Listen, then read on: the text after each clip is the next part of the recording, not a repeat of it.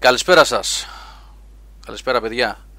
Δευτέρα 13 Μαρτίου, webcast game over. Και εδώ έχουμε στα μικρόφωνα την σχεδόν γνωστή παρέα, όχι απολύτως σήμερα. Λοιπόν, Σάβας Καζατζίδης. Εδώ. Νικόλας Μαρκόγλου. Γεια χαρά. Και σήμερα στην παρέα μας ο Κώστας Παπαμήτρου.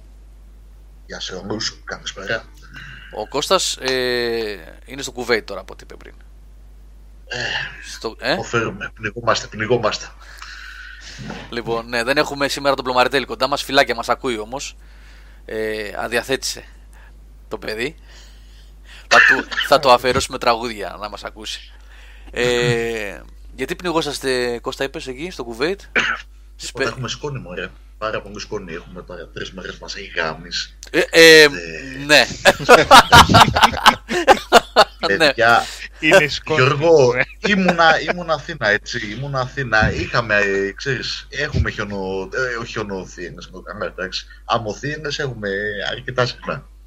Τίποτα, εντάξει, αυτό το πράγμα, παιδιά, δεν υπάρχει. Ναι, και μας έχει φέρει όλη τη έρημο, ξέρω εγώ, της Σαουδικής Αραβίας και του Κουβέιτ μαζί και μας την έχει στην ατμόσφαιρα. Οι καμίνες γνύβουν μόνο και οι Βεδουίνοι. Από την ατμόσφαιρα.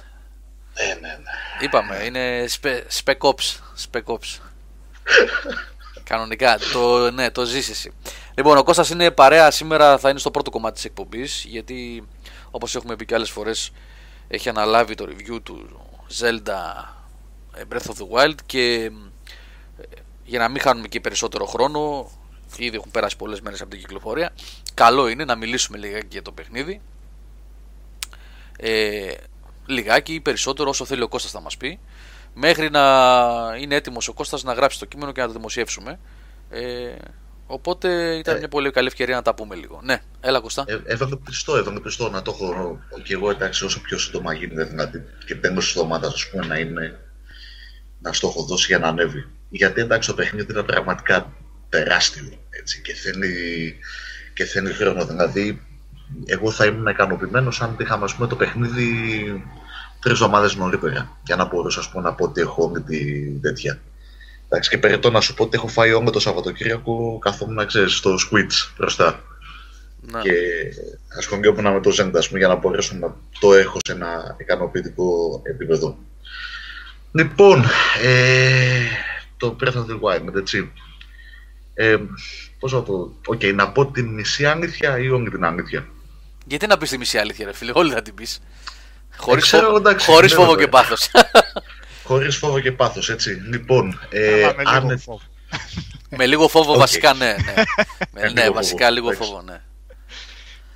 Ε, εντάξει, ταπεινή άποψη, δικιά μου πάντα. Ε, το Breath of the Wild είναι το καλύτερο παιχνίδι που έχει βγάλει η Nintendo στην ιστορία της. Έτσι, από την αρχή που ξεκίνησε και έβγαζε τα Mario και Zelda μέχρι σήμερα είναι ένα παιχνίδι είναι απίστευτο. Εντάξει, δεν μπορώ να πω τίποτα ούτε για το περιεχόμενό του, ούτε για τη δομή του, ούτε για τον κόσμο του. Είναι, είναι ένα Zelda το οποίο θα μπορούσε και να μην είναι Zelda. Θα μπορούσε να ήταν και κάτι διαφορετικό. Έτσι. Ε, πατάει στη μυθολογία ε, του κόσμου και από εκεί και πέρα σου πετάει ένα συνονθήνευμα δραστηριοτήτων ε, που έχουν να κάνουν με την εξερεύνηση, που έχουν να κάνουν με τη μάχη, που έχουν να κάνουν ε, με την κατασκευή πόσιων ή φαγητών, συνταγών, ε, ιστορίες τέτοιες, ε, για να μπορέσουμε ας πούμε, να φτάσουμε στην τελική μάχη, η οποία εντάξει αργεί ακόμα. Θέλω να πιστεύω ότι είμαι σε ένα, σε ένα καλό ας πούμε, ρυθμό και σε ένα λογικό μονοπάτι ας πούμε, για να μπορέσω να πω ότι θα αντιμετωπίσω σύντομα τον κάνουν. Ε, είναι ε, ο μεγαλύτερος κόσμος που έχει δοθεί σε Zelda μέχρι αυτή τη στιγμή. Ε, απίστευτη λεπτομέρεια στον κόσμο. Ε, με σύστημα καιρού που μπορεί να σου διευκολύνει ή να σου δυσκολέψει την εξερεύνηση. Ε, με εχθρούς ε, που μπορείς να βρεις. Δηλαδή, δεν ξέρω πώς να το πω αυτό τώρα. Η αλήθεια είναι ότι επειδή το παιχνίδι είναι ανοιχτό και επειδή δεν υπάρχουν συγκεκριμένα guidelines, δηλαδή αν ακολουθείς τις βασικές αποστολές έχεις έναν ρυθμό, μια λογική πορεία μέσα στο παιχνίδι σχετικά με το πού θα πας, ε, με το τι θα πρέπει να κάνεις ε, ανά πάσα στιγμή, αλλά επειδή η εξερεύνηση δεν έχει κάποια ωριά, ανά πάσα στιγμή μπορεί να βρίσκεσαι οπουδήποτε και να χρειαστεί ας πούμε, να συμμετέχει σε κάποια από, πούμε, από τις δευτερεύουσες αποστολές του παιχνιδιού ε, μπορεί ας πούμε, να βρεθείς να έχεις να αντιμετωπίσεις πολύ δύσκολες καταστάσεις σαν παίκτης ε, και να πρέπει πραγματικά να βάλεις στο μυαλό σου να δουλέψει ώστε δηλαδή να καταφέρεις να μελετήσεις το περιβάλλον της κοινή των εχθρών για να αντιμετωπίσεις πούμε, κάποια πράγματα. Θα μπορώ να πω ότι μου θύμισε λίγο ε, Dark Souls παιχνίδια αυτό το σημείο. Όταν ας πούμε πέφτεις ξαφνικά σε ένα βαρβάτο αντίπαλο, σε ένα έτσι αφεντικό και να πρέπει ας πούμε, να πεθάνεις 5-6 φορές για να καταλάβεις τι πρέπει να κάνεις και να, και να το προσπεράσεις. Ε, ε, το παιχνίδι ξεφεύγει τελείως από την λογική που είχαμε μέχρι τότε. Μέχρι τώρα, δηλαδή ότι ε, πηγαίνουμε στα dungeons, ε, βρίσκουμε πολύ θεματική κείμενα, ξεκνιδώνουμε κομμάτια του χάρτη, ε, μαζεύουμε ρουπίες, ε, οπότε αγοράζουμε νέο εξοπλισμό ε, και κάνουμε πράγματα. Δεν υπάρχει αυτό το πράγμα που λέμε σε αυτό το παιχνίδι. Έτσι, ε, βρίσκουμε όπλα, ε, ασπίδες, ξέρω εγώ, σπαθιά, ε, ε, τόξα, κόντια, μπούμεραγκ, ε, ρόπανα, ό,τι, ό,τι μπορεί ας πούμε, να υπάρχει. Ε, όλα έχουν μια ημερομηνία ανοίξης. Δεν, είναι, δεν κρατάνε δηλαδή για πάντα, οπότε ε, στις μάχες αναγκαστικά θα τύχει ας πούμε, να σπάσουν τα όπλα, να ψάξουμε να βρούμε άλλον εξοπλισμό, ε, να πρέπει να βρούμε τον σωστό εξοπλισμό για να μπορέσουμε να νικήσουμε κάποιους αντιπάλους, γιατί δεν είναι ότι παίρνει ένα σπαθί και ορμάς. Κάποιοι εχθροί, ας πούμε, ή θα σε τσακίσουν με τα κόντια τους, ή θα σου ρίξουν με τα τόξα τους χωρίς να προλάβεις να κάνεις τίποτα, ειδικά αν δεν έχεις βένει πάνω σου. Και μπορεί να ε, είσαι απροετοιμάστος ανά πάσα στιγμή. Ε, πολύ μεγάλο ρόλο παίζουν ε, παίζει το μαγείρεμα, δηλαδή ο Link μαζεύει υλικά που είναι διάσπαρτα στο χάρτη, στον κόσμο και πρέπει να φτιάξει φαγητά ε, για να το ανέβουν ας πούμε καρδιές ή πρέπει να φτιάξει ειδικές τροφές ε, και potions τα οποία θα το επιτρέψουν να εξερευνήσει κάποιες περιοχές. Για παράδειγμα, ας πούμε, είναι τα βουνά, ε, τα χιονισμένα βουνά, αν δεν έχει ας πούμε, το κατάλληλο, το κατάλληλο φαγητό, να του δώσει δηλαδή αντοχή στο κρύο, ε, ο χαρακτήρας πεθαίνει, έτσι, ο Νίκ πεθαίνει από το κρύο, δεν, δεν, δεν καταφέρει δηλαδή, να συνεχίσει. Ε, ή ας πούμε στο, ε, είναι ένα σημείο που είμαι τώρα ας πούμε, που ήταν ένα ηφαίστειο. Πάλι, ακριβώς η διαλογική, δεν υπάρχει δηλαδή κάποιος ειδικός εξοπλισμός όπως ας πούμε ήταν στο Karen of Time ε, για να μπορέσουμε να αντέξουμε τη ζέστη, αν δεν έχεις πάλι τον σωστό συνδυασμό των, ε, δηλαδή κάποιο τρόφιμο ή κάποιο έτσι φίλτρο για να χρησιμοποιήσεις, ε, πάλι ας πούμε θα πεθάνει από τη ζέστη. Ε, η ύπαρξη του καιρού είναι πολύ ενδιαφέρουσα. Δηλαδή το νερό ας πούμε, που τρέχει στους βράχους μπορεί να μην σε αφήσει να σκαρβαλώσεις, να χάσεις χρόνο, να πέσεις ας πούμε, θύμα κάποιου τέρατος ή οτιδήποτε. Ε, είναι... Πραγματικά δεν ξέρω τι άλλο να πω. Εντάξει, ε, και μ' αρέσει που σου δίνεται όλη αυτή η ελευθερία. Ε, στην αρχή ο παίκτης μπορεί να είναι λίγο χαμένος, δηλαδή να μην έχει μια καθαρή ιδέα του ποιος είναι, ε, τι γίνεται, πού πρέπει να πάει, τι πρέπει να κάνει.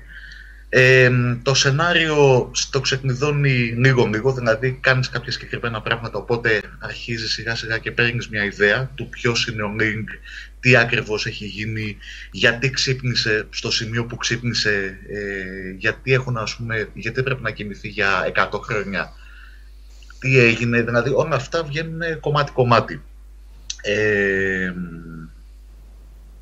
άποψή μου είναι αυτό. Ε, δεν ξέρω, η Nintendo προσπάθησε να βάλει πάρα πολλά πράγματα μέσα. Δηλαδή, αυτό που είπα και πριν, είναι μια μυθολογία, είναι ένα Zelda που βασίζεται στη μυθολογία του και στον κόσμο και στους ήρωες που έχουμε μάθει, δηλαδή ό,τι ξέρουμε υπάρχει, η Zelda υπάρχει, ο Ganon υπάρχει, η Impa υπάρχει, οι διάφορες φυλές υπάρχουν, Ε, και όμως δεν είναι αυτό που ξέραμε. Είναι κάτι το οποίο άποψή μου είναι πάρα πολύ μεγαλύτερο. Είναι κάτι που νομίζω άξιζε την αναμονή που ε, είχε το συγκεκριμένο παιχνίδι. Έτσι, το περιμένουμε στην ουσία από το 2013,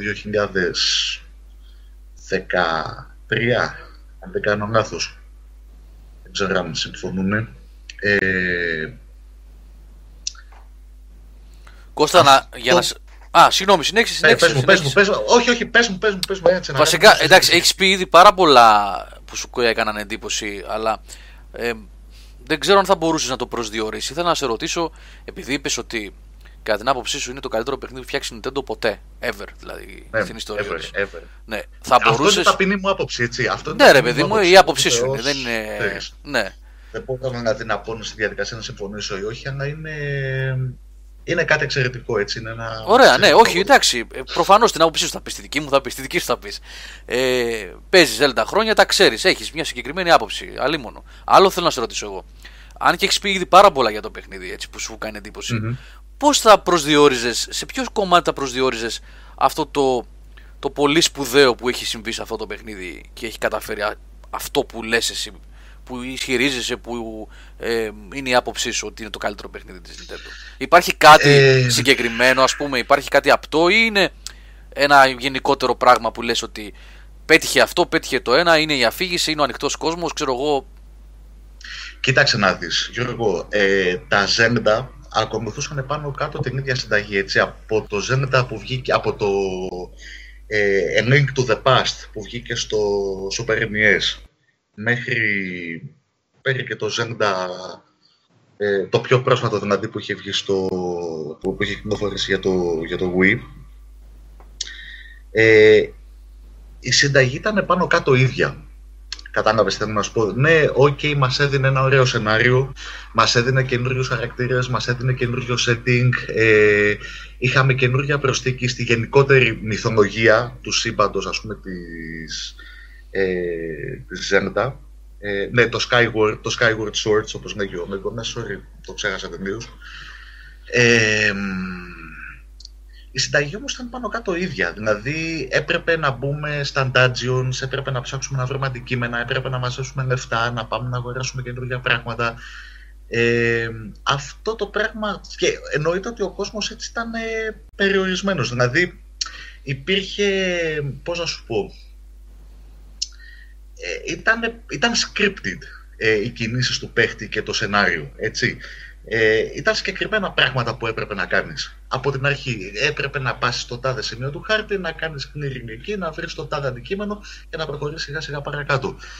Το Breath of the Wild ε, ξεκινάει τελείως, σε ξεκινάει από το μηδέν, έτσι. Σε ξεκινάει σε έναν ανοιχτό κόσμο που αρχίζεις και λες πού πηγαίνω; Ε, υπάρχει ένα σημείο, δηλαδή εγώ ας πούμε προσωπικά εγώ την πάτησα, έτσι. Υπάρχει ας πούμε ένα σημείο στην αρχή του παιχνιδιού που πρέπει να πας ας πούμε να μιλήσεις με ένα συγκεκριμένο τύπο. Λοιπόν, εγώ δεν πήγα στην αρχή εκεί πέρα γιατί κάπου παρασύρθηκα και έφυγα και μετά ψαχνόμουν να δω τι γίνεται, τι κάνω.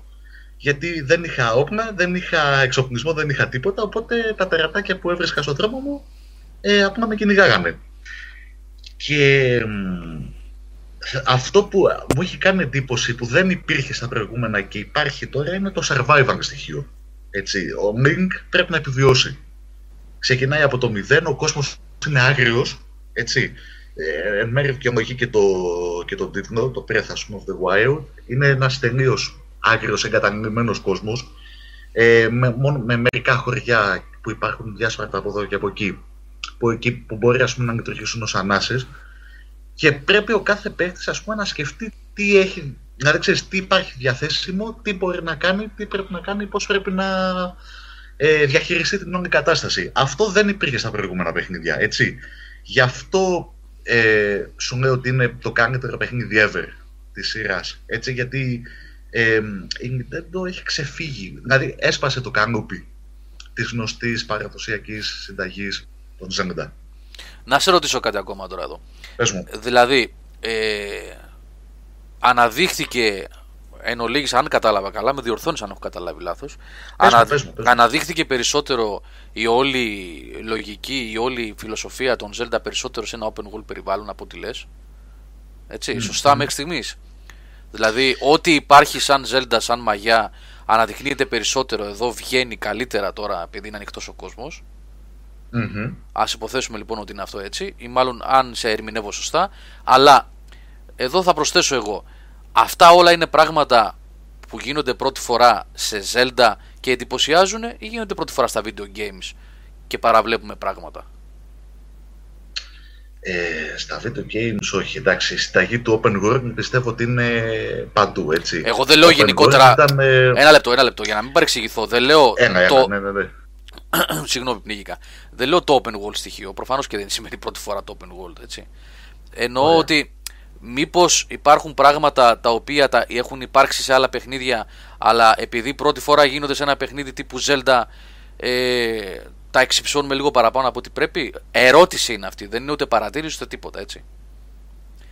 Ούτε υπονοούμενο Κοίτα. ούτε τίποτα. Τα λέω για να μην παρεξηγηθώ, ναι. Ναι. Όχι, ναι, ρε παιδί μου, εντάξει, έχεις δίκιο. Κοιτάξτε να δεις. Ναι, έχει πάρει στοιχεία, έτσι. Έχει πάρει στοιχεία. Και, ε, εγώ σου λέω, βρίσκα, βρίσκω στοιχεία, κοίτα ρίξω όμως μέσα.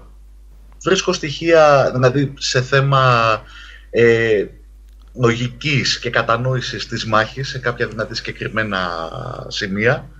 Ε, είναι το crafting, δηλαδή η φωτιά που πρέπει να ανάψει. Δηλαδή, έχει, σίγουρα έχει πάρει πράγματα από παιχνίδια, έτσι. Δεν το συζητάμε αυτό. Σίγουρα έχει πάρει πράγματα. Απλά ο τρόπος στον οποίο στα δίνει μέσα, δηλαδή και η λογική που σε βάζει ε, να πραγματοποιήσεις την τάδε αποστολή.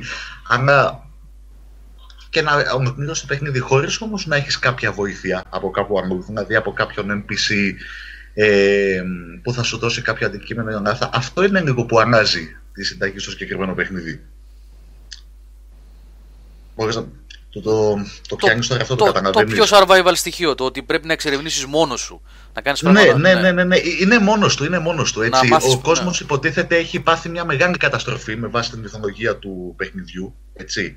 Ε, υπεύθυνος για το οποίο είναι ο Κανάμι την κάνουν. Ε, οπότε είναι ένας μεγάλος κόσμος, έτσι, με ελάχιστα χωριά μέσα, τα οποία δεν θα σε βοηθήσουν ιδιαίτερα, δηλαδή δεν θα, δεν θα μπορέσεις ας πούμε, να πας να πεις ότι θα αγοράσεις φαγητά, ότι θα... δεν υπάρχει αυτή η επιλογή. Ε, υπάρχει η αγορά, το στοιχείο ας πούμε, της αγοραπομισίας που υπήρχε σε αυτά τα παιχνίδια να είναι πιο, πιο έτσι περιορισμένο. Δηλαδή μπορείς ας πούμε, να πάρεις κάποια ρούχα, δηλαδή να βελτιώσεις λίγο την ενδυμασία σου που είτε θα σε βοηθήσει στο κομμάτι του stealth, γιατί υπάρχει και stealth μέσα στο παιχνίδι, στοιχείο, το οποίο επίση πάλι δεν υπήρχε στα προηγούμενα παιχνίδια. Έτσι, και το οποίο stealth, ας πούμε, δουλεύει πάρα πολύ καλά στο κομμάτι της νύχτας, έτσι, όταν δηλαδή θέλεις να προσπεράσεις κάποιους εχθρούς και να τους σκοτώσεις αθόρυβα. Ε, και είναι, είναι, είναι αυτό το πράγμα, είναι ότι νιώθεις μόνος σου, ότι δηλαδή ο παίκτης ξε- ξεκινάει μόνος του, προσπαθεί να ανακάλυψει τι γίνεται, έτσι, γιατί και ο ίδιος ο χαρακτήρας έχει αμνησία με βάση την ιστορία, οπότε δεν ξέρει ακριβώς πού πάει, πού βρίσκεται και ποιος είναι ο ρόλος του μέσα ας πούμε, στο όλο το κομμάτι και σιγά σιγά σιγά σιγά σιγά ε, προχωρώντας το παιχνίδι, αποκτώντας δυνατότερο εξοπλισμό, ο οποίος είναι και πάλι δεν είναι μόνιμος έτσι, και, δεν κρατάει, και δεν κρατάει για πάντα. Οπότε ξανά θα πρέπει να βλακείς σε νέες μάχες, να βρεις πιο δυνατά αντικείμενα, να είσαι πιο προσεκτικός, να ακολουθήσεις δηλαδή μια πιο διαφορετική τακτική ε, για να μπορέσει ας πούμε, να προχωρήσεις ικανοποιητικά. Αυτό το πράγμα δεν υπήρχε. Παρόλο δηλαδή που είναι open world παιχνίδι, δεν έχει απολύτω λογική και μανιέρα open world που ξέρουμε με τα map cleaners κτλ. Έτσι, λογικά αυτό Κοίτα, το map clearance υπάρχει, έτσι. Ε, υπάρχει, αλλά βοηθάει Καλά, τον με τη παίκτη, μορφή έτσι. των shrines Δηλαδή, και τα... Ναι, είναι Κα- και τα, διαφορετικό. shrines, τα shrines είναι απαραίτητα. Τα shrines Ναι, ναι. πρέπει, Ναι. είναι αρκετά. Τα shrines είναι απαραίτητα, γιατί αν δεν βγάλεις τα shrines, δεν μπορείς ούτε να βελτιώσεις, να αποκτήσεις καρδιές, περισσότερες καρδιές, ούτε να αποκτήσεις το stamina, δηλαδή να βελτιωθεί λίγο το stamina Μμμ, του, μμμ. του ήρωα. Είναι απαραίτητο. Πρέπει τα, στα- τα, τα shrines όπου βλέπουμε Για να- χωνόμαστε. Ναι, έτσι. για να πάρει είναι απαραίτητο. orbs, έτσι. Βέβαια. Για, για orbs, ναι. Ας πούμε, όχι. Υπάρχουν όμως ε, side quests τα οποία ε, είναι απαραίτητα γιατί μπορεί να σου αυξήσει το inventory. Έτσι, όταν το inventory ας πούμε μπορεί να έχει πέντε ασπίδες, χώρια ας πούμε, για πέντε ασπίδες και να μην μπορείς να μαζέψεις περισσότερες από κάτω. Ε, κάνοντας ας πούμε την τάδε, το τάδε side quest, ας πούμε, σου αυξάνει, σου μεγαλώνει ας πούμε, το capacity. Οπότε δεν είναι... Έχει, έχει δεν μπορείς side να τα quest, αγνοήσεις, έχει- δεν μπορείς να τα αγνοήσεις αυτά, δεν έτσι. τα- Καλό είναι να μην τα αγνοήσεις, δεν είναι δηλαδή τόσο άσχετα. Ούτε κάτι ας πούμε που θα πεις ότι ξέρω εγώ το έκανα και απλά. Επειδή δεν, ακριβώς δεν υπάρχει το στοιχείο της εμπειρίας στο experience όπως ας πούμε δου- δουλεύεις σε ένα παραδοσιακό RPG παιχνίδι, έτσι. Ε, τα side quests έχουν τη δικιά τους, το, τη δικιά τους σκοπιμότητα. Αν θέλεις να τα γνωρίσεις, τα γνωρίσεις. Τα γνωρίσεις. Απλά είναι πιο εύκολο, δηλαδή κάνει το ταξίδι αρκετά πιο, πιο, αρκε- αρκετά πιο εύκολο, ναι. Ωραία. Ε, βέβαια θα, τα, θα σου κάνουν ερωτήσεις, υποθέτω και τα παιδιά τώρα, ο Νικόλας και ο Σάβα, αν θέλουν, δεν ξέρω, ή αν έχουν κάποια ερώτηση. Αλλά να πω σε κάτι άλλο τώρα, επειδή γράφεις και το άρθρο για το lore. Αυτό πού τοποθετείται στο lore στο σύμπαν, σαν παιχνίδι; Ε, λοιπόν, Έτσι, πολύ περιγραφικά, έτσι, αφού καλώς, έτσι κι αλλιώς θα, κάνεις το, θα συνεχίσουμε το αφιέρωμα εσύ. Αλλά έτσι, περιγραφικά ρε παιδί μου, πού τοποθετείται, γιατί έχεις βάλει μια... Εγώ για να είμαι ειλικρινής δεν την ήξερα τη σειρά αυτή που είδα στο άρθρο που ετοίμασες, στο πρώτο κομμάτι. Ότι υπάρχει τέτοια Μμμ. συγκεκριμένη σειρά, ότι κάθε παιχνίδι ε, όχι, απαραίτητα, όχι απαραίτητα σε καμία περίπτωση μάλλον με τη σειρά που έχει κυκλοφορήσει, έτσι όπως τα έχεις περιγράψει εσύ στο άρθρο. Ναι, από Εγώ- τα πρώτα είναι το Four Swords Adventures, έτσι. Αυτό είναι πίσω, Από- Σάβα, ε. ναι. Είναι Που πίσω. Χάθηκαν, ναι. Ναι. Δεν το ήξερα Four ότι Swords είναι. Adventures, ναι, είναι τουλάχιστον σύμφωνα με την Nintendo, έτσι. Ναι, και ναι. σύμφωνα με, το, με την Μου έκανε εκκοινότητα πολύ που είχαν εντύπωση. εκδώσει Έκανε κάποια πολύ στιγμή. εντύπωση. Ναι, ναι, ναι. Αφού καταφέρανε οι ίδιοι και το βάλανε ας πούμε, σε μια σειρά και το βάλανε ας πούμε, στο συγκεκριμένο timeline, ναι, εντάξει. Ε, έχει, αφού δώσανε αυτή την λογική, το δεχόμαστε κι εμείς. Ε, πιστεύω ότι ε, έχει να κάνει με τη... Ε, με βάση όσα έχω δει σκόρπια στο παιχνίδι και πάνε χωρίς να είμαι πολύ σίγουρος, πρέπει να, να είναι τα γεγονότα μετά από το Twilight Princess.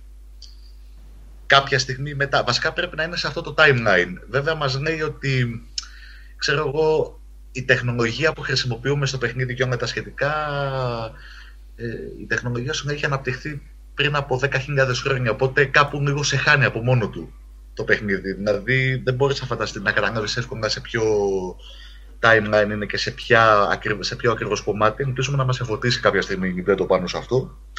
Ε, υποθέτω ότι είναι όμως μετά από, είναι, ότι είναι σε αυτό το timeline και ίσως είναι πριν από τα γεγονότα του, ε, του Wind Waker. Ίσως. Επειδή πάλι είναι, έχω πετύχει κάποια NPCs που σχετίζονται με αυτό. Αλλά είναι καθαρά υποθετικό έτσι. Δεν μπορώ να σου πω ακριβώς αυτή τη στιγμή. Καλά, που- ναι. Ε, θα συνεχίσουμε το αφιέρωμα να μας τα βάλεις σε μια σειρά ακόμα καλύτερα γιατί εμένα μου άρεσε αυτό έτσι όπως το έχεις βάλει εκεί. Μου λύθηκαν πολλές απορίες γιατί δεν τα έχω δει όλα. Δηλαδή των φορητών, ας πούμε, δεν τα έχω δει εγώ τα Force Souls και αυτά. Και είναι πολύ ωραίο αυτό το timeline, αλλά όταν θα το δεις περισσότερο τα ξαναλέμε αυτό. Γιατί έχει ενδιαφέρον έτσι όπως το έχεις βάλει μέσα στο αφιέρωμα.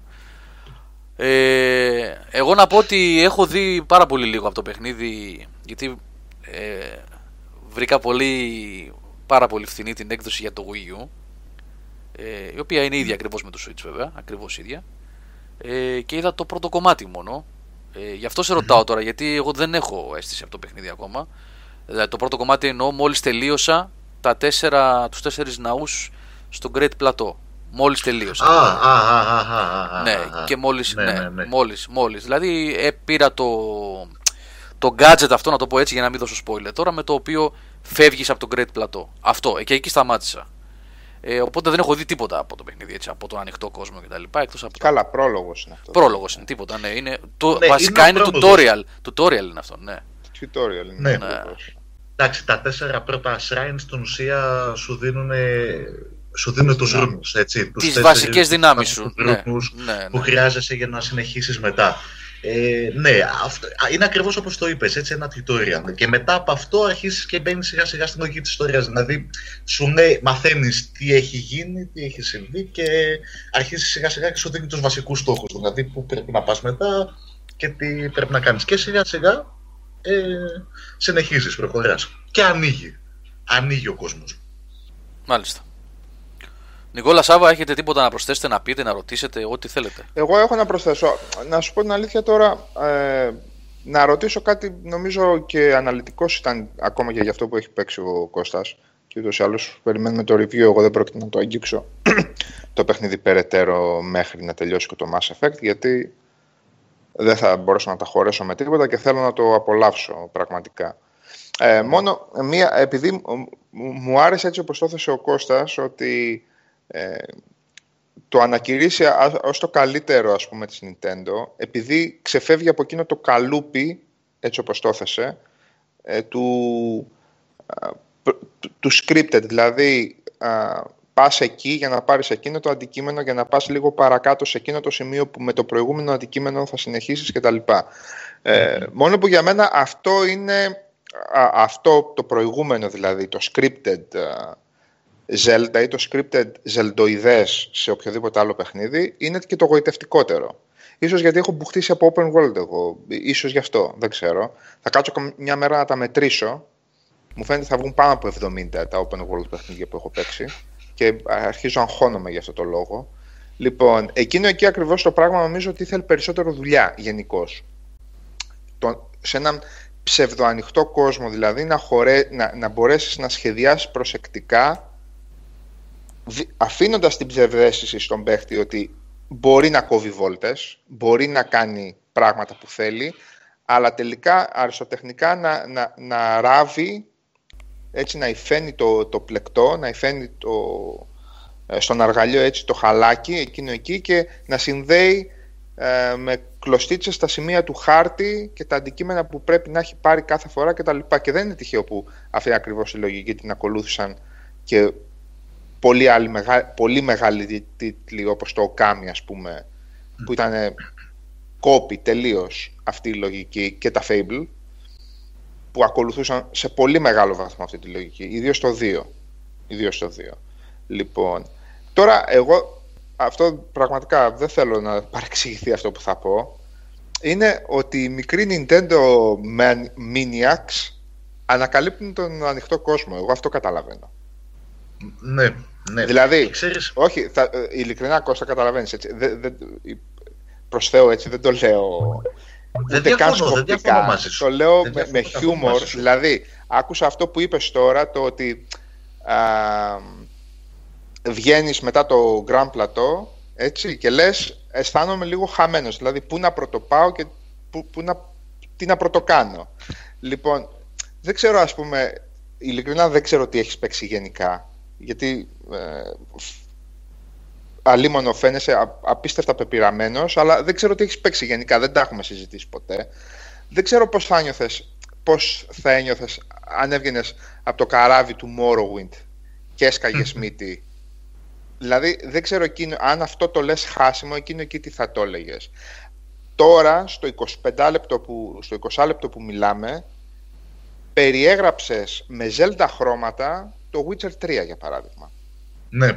Δηλαδή, περιέγραψες το crafting, περιέγραψες το δεν ξέρω που πάω, δεν πάω πουθενά, πουθενά, εδώ θα μείνω, περιέγραψες το με τι ασχολούμαι πρώτα, περιέγραψες με το πρέπει να μαζέψω πράγματα, να αναβαθμίσω πράγματα γιατί παρακάτω εκεί πέρα τρώω πολύ ξύλο και κάτι άλλο πρέπει να κάνω, περιέγραψες ειδικές συνθήκες σε κάθε μάχη και ειδικές συνθήκες σε περιβάλλοντα στα οποία πρέπει να έχεις τον αντίστοιχο εξοπλισμό ή τα αντίστοιχα potions, έτσι στο Witcher ας πούμε, το meditation, που ετοιμάζει τα αντίστοιχα potions και τα decoctions για να μπορέσει να... Θέλω να σου πω πραγματικά, δηλαδή αυτό θα σου... Σχεδόν θα σε αναγκάσω, δεν ξέρω τι θα κάνω, θα έρθω στο Kuwait. Εάν αυτό που λες το αγάπησες τόσο πολύ και μέχρι το τέλος το αγαπήσεις τόσο υπερβολικά πολύ όπως το έχεις θέσει, που εμένα με αγχώνουν γενικά τέτοιες τοποθετήσεις, αλλά από την άλλη με εξητάρουν κιόλας. Γιατί όταν ακούσα έναν άνθρωπο που την παίζει την Nintendo στα δάχτυλα να λέει ότι παίζει το καλύτερό της παιχνίδι αυτή τη στιγμή, εντάξει, είναι. Είναι.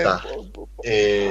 Πολύ αλφα-αλφα. Λοιπόν, έτσι, έτσι, λοιπόν. μετά θα πάρεις ένα Xbox ή ένα PlayStation 4, δεν ξέρω τι θα πάρεις που θα το βρεις, και θα βάλεις να παίξεις το Witcher. και θα πεις. Πιο πολλά. Για, πιο πολλά. Τα έχω Witcher, παιδάκι μου. Το 3 το Το 3, το 3. Το έχω τερματίσει το 3. Ε, για, ε, ναι, ρε, παιδί. ναι, δεν είναι όμως αυτό το πράγμα, ρε, εσύ, Κώστα. Πρόσεξε να δεις όμως, κοίταξε να δεις. Το Witcher το 3, έτσι, μπορεί να είναι ένα open world παιχνίδι, καθαρά. Ναι. Οκ, okay, όμως ξέρεις ανά πάσα στιγμή που πρέπει να πας. Ε, ξέρεις ότι θα κάνεις τη συγκεκριμένη. Έχεις τις συγκεκριμένες βασικές αποστολές. Αυτό το λες για το waypoints. Για, ε, τι εννοείς το ξέρεις που θα πας; Για ας πούμε για το waypoint, γιατί τι, τι εννοείς με το... Ε, τα waypoints... Και το τι και σε βάζουν σε μια φόρμα το Witcher που θα πας και τι θα κάνεις. Αυτό φαντάζομαι. Ε, εντάξει, υπάρχει το στοιχείο του scripted στο Witcher 3, έτσι, με, με, με την λογική των αποστόλων. Δηλαδή, ξέρεις ανά πάσα στιγμή που είσαι και τι θέλεις να κάνεις. Πρόσεξε να δεις τα Witcher, ξέρεις ανά πάσα στιγμή ότι έχεις τον Geralt, έτσι, ήταν αυτός ο ήρωας, ο οποίος είχε το συγκεκριμένο backstory και πάνω κάτω είχε στην εικόνα του σύμπαντος, είχε στην εικόνα το τι είχε συμβεί και στα προηγούμενα παιχνίδια και ήξερες ποιο είναι το story, τι πρέπει να κάνεις, ποιον χαρακτήρα ενδεχομένως θα συναντήσεις Υπάρχει, δεν, δεν, δεν σε αφήνει το. Υπάρχει Αλλά τώρα αυτό είναι, το, αυτό είναι το συγκεκριμένο σύμπαν του Witcher. Τώρα, ε, Έτσι, γι' αυτό σου λέω. Okay, αυτό... Να σου πω το Morrowind, ας πούμε, που ξεκινάς με αμνησία, ξεκινάς χωρίς να ξέρεις που είσαι ναι, ναι, ναι, και το ναι, πιάνεις. Ναι, ναι. Δεν εννοώ Witcher, ντε και καλά το Witcher. Εννοώ όλους αυτούς τους μηχανισμούς, κυρίως των RPG παιχνιδιών. Mm. Γιατί αυτό που βλέπω στο Zelda και εγώ στις 6-7 ώρες που ασχολήθηκα είναι περισσότερο RPG λογική, δηλαδή ε, αναβάθμιση εξοπλισμού, ε, potions, ε, ειδικά φαγητά για να αντέχεις ειδικές συνθήκες κτλ. Δηλαδή αυτό το ότι δεν ξέρω που πάω, που πατάω και σιγά σιγά ανακαλύπτω τον κόσμο, απλά θέλω να πω ότι έχει ξαναγίνει. υποθέτω ότι όταν γίνεται με το μεράκι ενός Zelda έχει πολύ διαφορετικό χαρακτήρα. Θέλω να πω, αυτό εκεί ακριβώς ήθελα να φτάσω κι εγώ έτσι. Δηλαδή. Ναι, αυτό το, το δέχομαι. Open world, ας πούμε, έτσι, δηλαδή αυτό και, στο, και για το Morning, ας πούμε, και για το Skyrim, έτσι, που είσαι σε έναν τεράστιο κόσμο και αρχίζεις και τρέχεις από εδώ, από εκεί, από εδώ, από εκεί, έτσι. Είναι, θέλω να σου πω ότι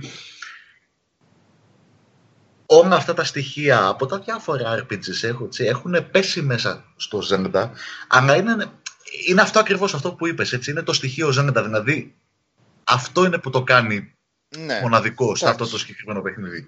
Έτσι, ότι ξεκινάς από το μηδέν, χάνεσαι, έτσι, αλλά σιγά σιγά σιγά σιγά σιγά σιγά αρχίζεις και χτίζεις το story και αρχίζεις και καταλαβαίνεις τη θέση σου στον κόσμο. Και αρχίζεις και καταλαβαίνεις και το τι γίνεται. Έτσι, το γεγονός ότι, ας πούμε, ότι σιγά σιγά ξεκνιδώνει τις αναμνήσεις του Link. Δηλαδή, γίνονται πολλά διάφορα μέσα στο παιχνίδι προχωρώντας παρακάτω. Ε, αυτό, σε, αυτό σε βάζει σε ένα άλλο τρυπάκι, έτσι. Είναι...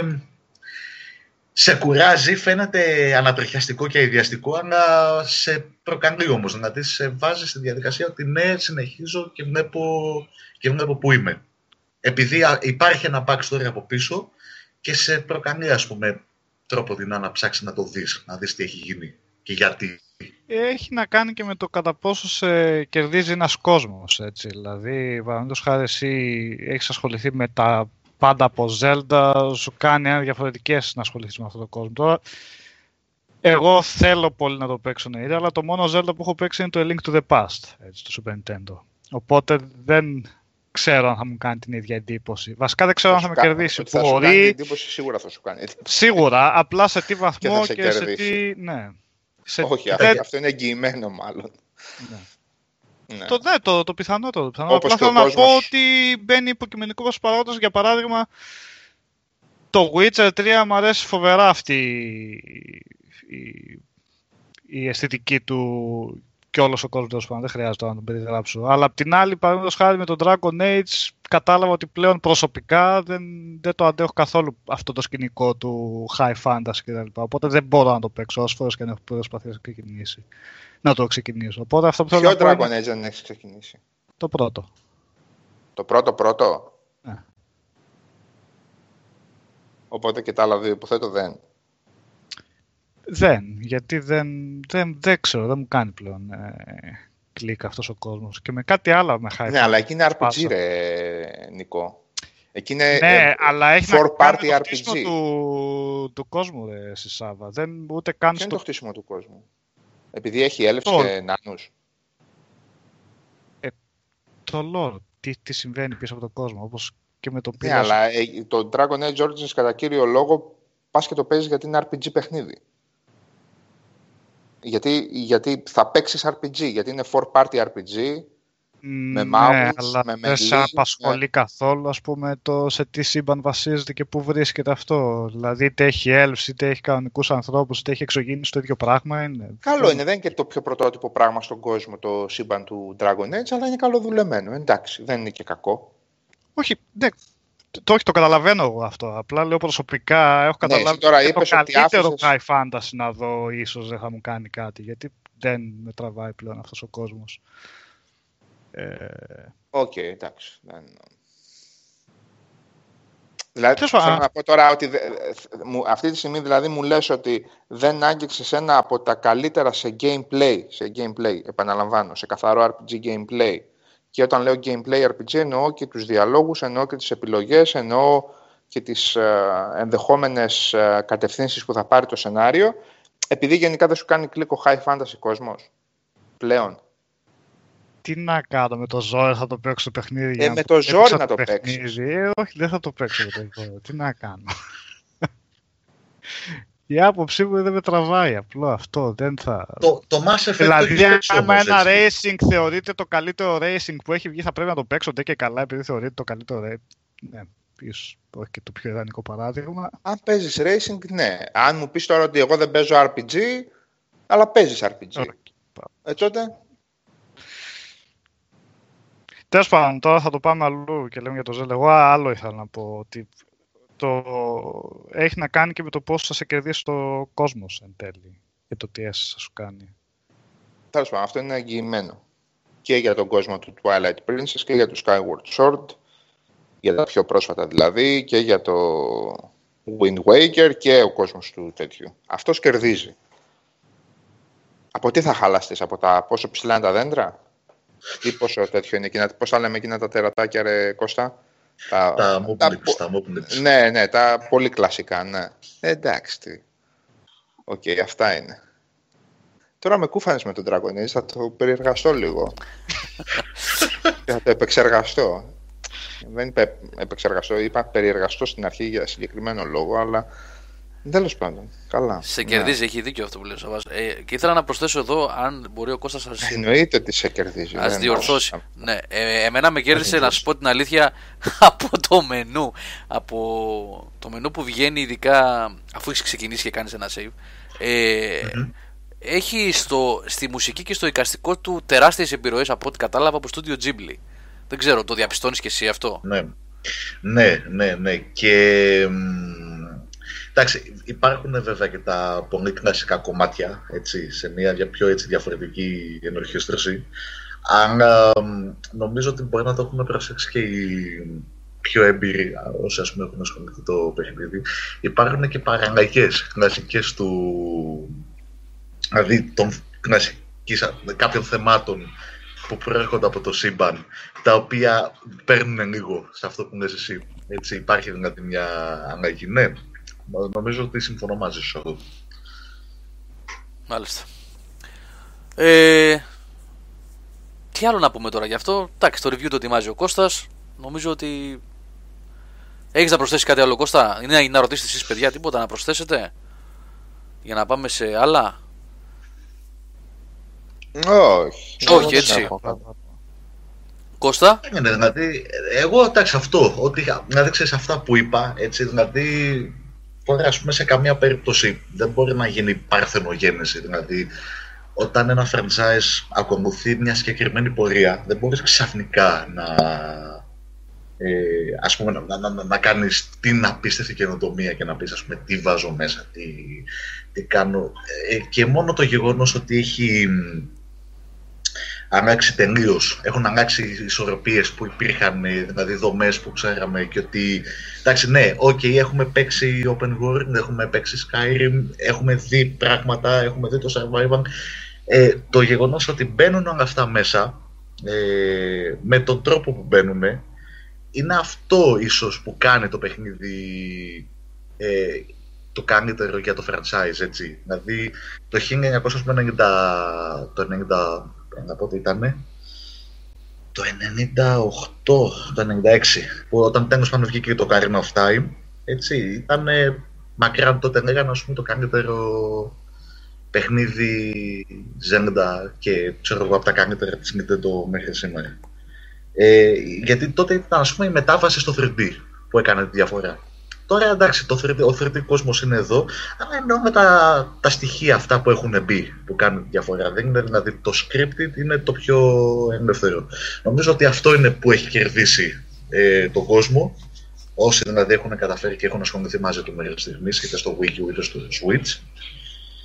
Ε, και εντάξει, είναι μια καλή αρχή πιστεύω ε, για τον επόμενο τίτλο Zelda που κάποια στιγμή θα έρθει στο Switch. Εμένα μου έρχονται στο μυαλό τώρα και άλλες ερωτήσεις εδώ. Η συζήτηση μπορεί να πάει και παραπέρα. Που... Αλλά τέλος πάντων τώρα. Μην το... Ένα, ένα, ρίχτω, πες το.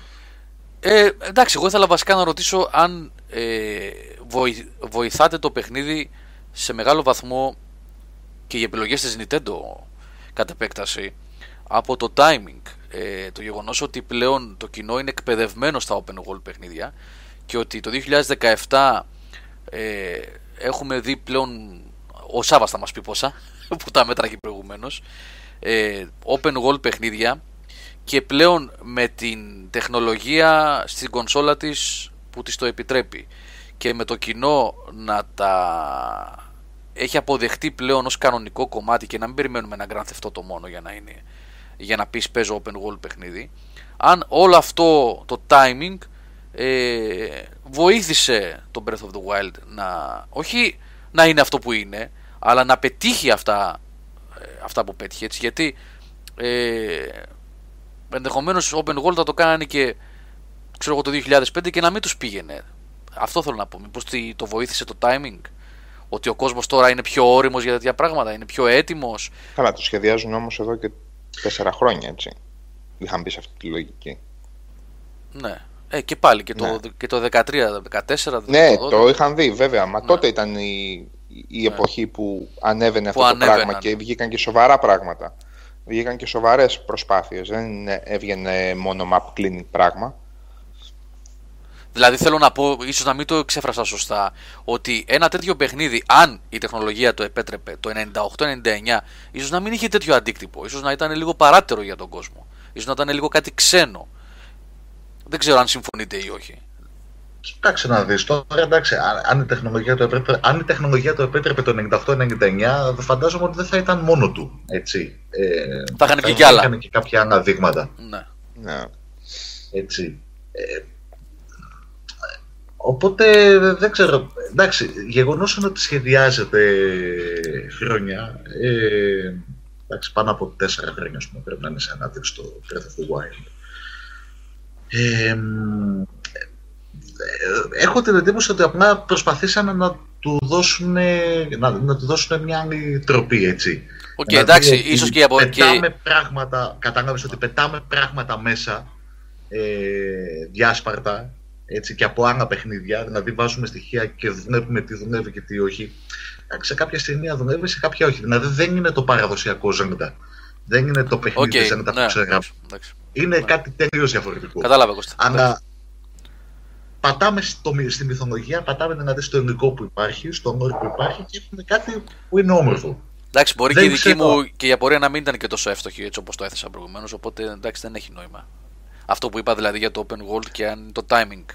Να κάνω μια επισήμανση που ίσως σε βοηθήσει σε αυτό που λες Γιώργο. Όχι σχετικά με το timing, με την μετάβαση. Ναι. Δεν μπορούμε να φανταστούμε όλα μας τα αγαπημένα παιχνίδια σε open world. Δηλαδή, τι θέλω να πω; Δεν σημαίνει ότι όταν αγαπάμε πάρα πολύ ένα παιχνίδι, το υπέρτατο στο οποίο το φαντασιωνόμαστε είναι ένα open world περιβάλλον. Ίσως... Δηλαδή, αγαπώντας τον Deus Ex, εγώ να πω την αλήθεια, ποτέ δεν φαντασιωνόμουν ένα open, open world Deus Ex που να έχεις έναν Jensen, δεν ξέρω ποιον, ή ένα Denton που να τα κάνουν λίμπα δεξιά και αριστερά. Δηλαδή, ο χαρακτήρας του παιχνιδιού, κατά τη γνώμη μου, πολύ σωστά έχει κρατηθεί εκεί που έχει κρατηθεί.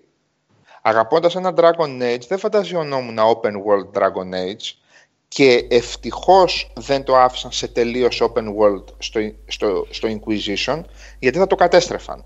Ήδη τα open world στοιχεία του, του Inquisition είχαν ενοχλήσει πάρα πολύ κόσμο.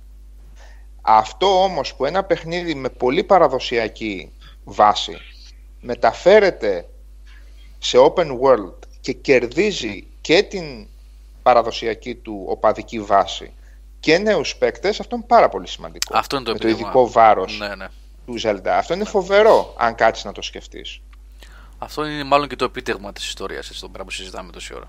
Του, και του παιχνιδιού και του Ανούμα και της ομάδας. Ε, για μένα αυτό είναι το πολύ σημαντικό. Τώρα τα υπόλοιπα να πω την αλήθεια και από τον Κώστα τον αγαπητό και γενικά από όλους τους υπόλοιπους περί καλύτερων παιχνιδιών όλων των εποχών κτλ. Εγώ ψιλοβερεσέ τα ακούω, αλλά αυτό το πράγμα, το ότι ένα αυστηρά, αυστηρά, όχι αυστηρά, καθόλου αυστηρά, ένα αγαπημένο franchise με τεράστιο ειδικό βάρος να μεταφέρεται στο σε ανοιχτό κόσμο που ήδη δεινοπαθεί σαν είδος και να αγαπιέται τόσο πολύ, αυτό είναι το πολύ βασικό, αυτό είναι το μεγάλο επίτευγμα στην όλη ιστορία.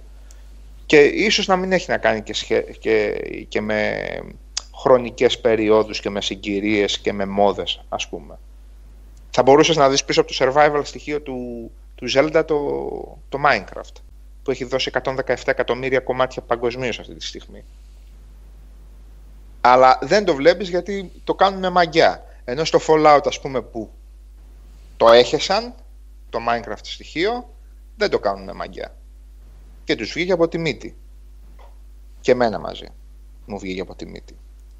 Εκείνη η όλη μαγιά, έτσι, έτσι το βλέπω εγώ. Έτσι το βλέπω εγώ. Σαν πολύ πεπειραμένος στο open world που λέει και ο Βλάκας ο Στέρλινγκ.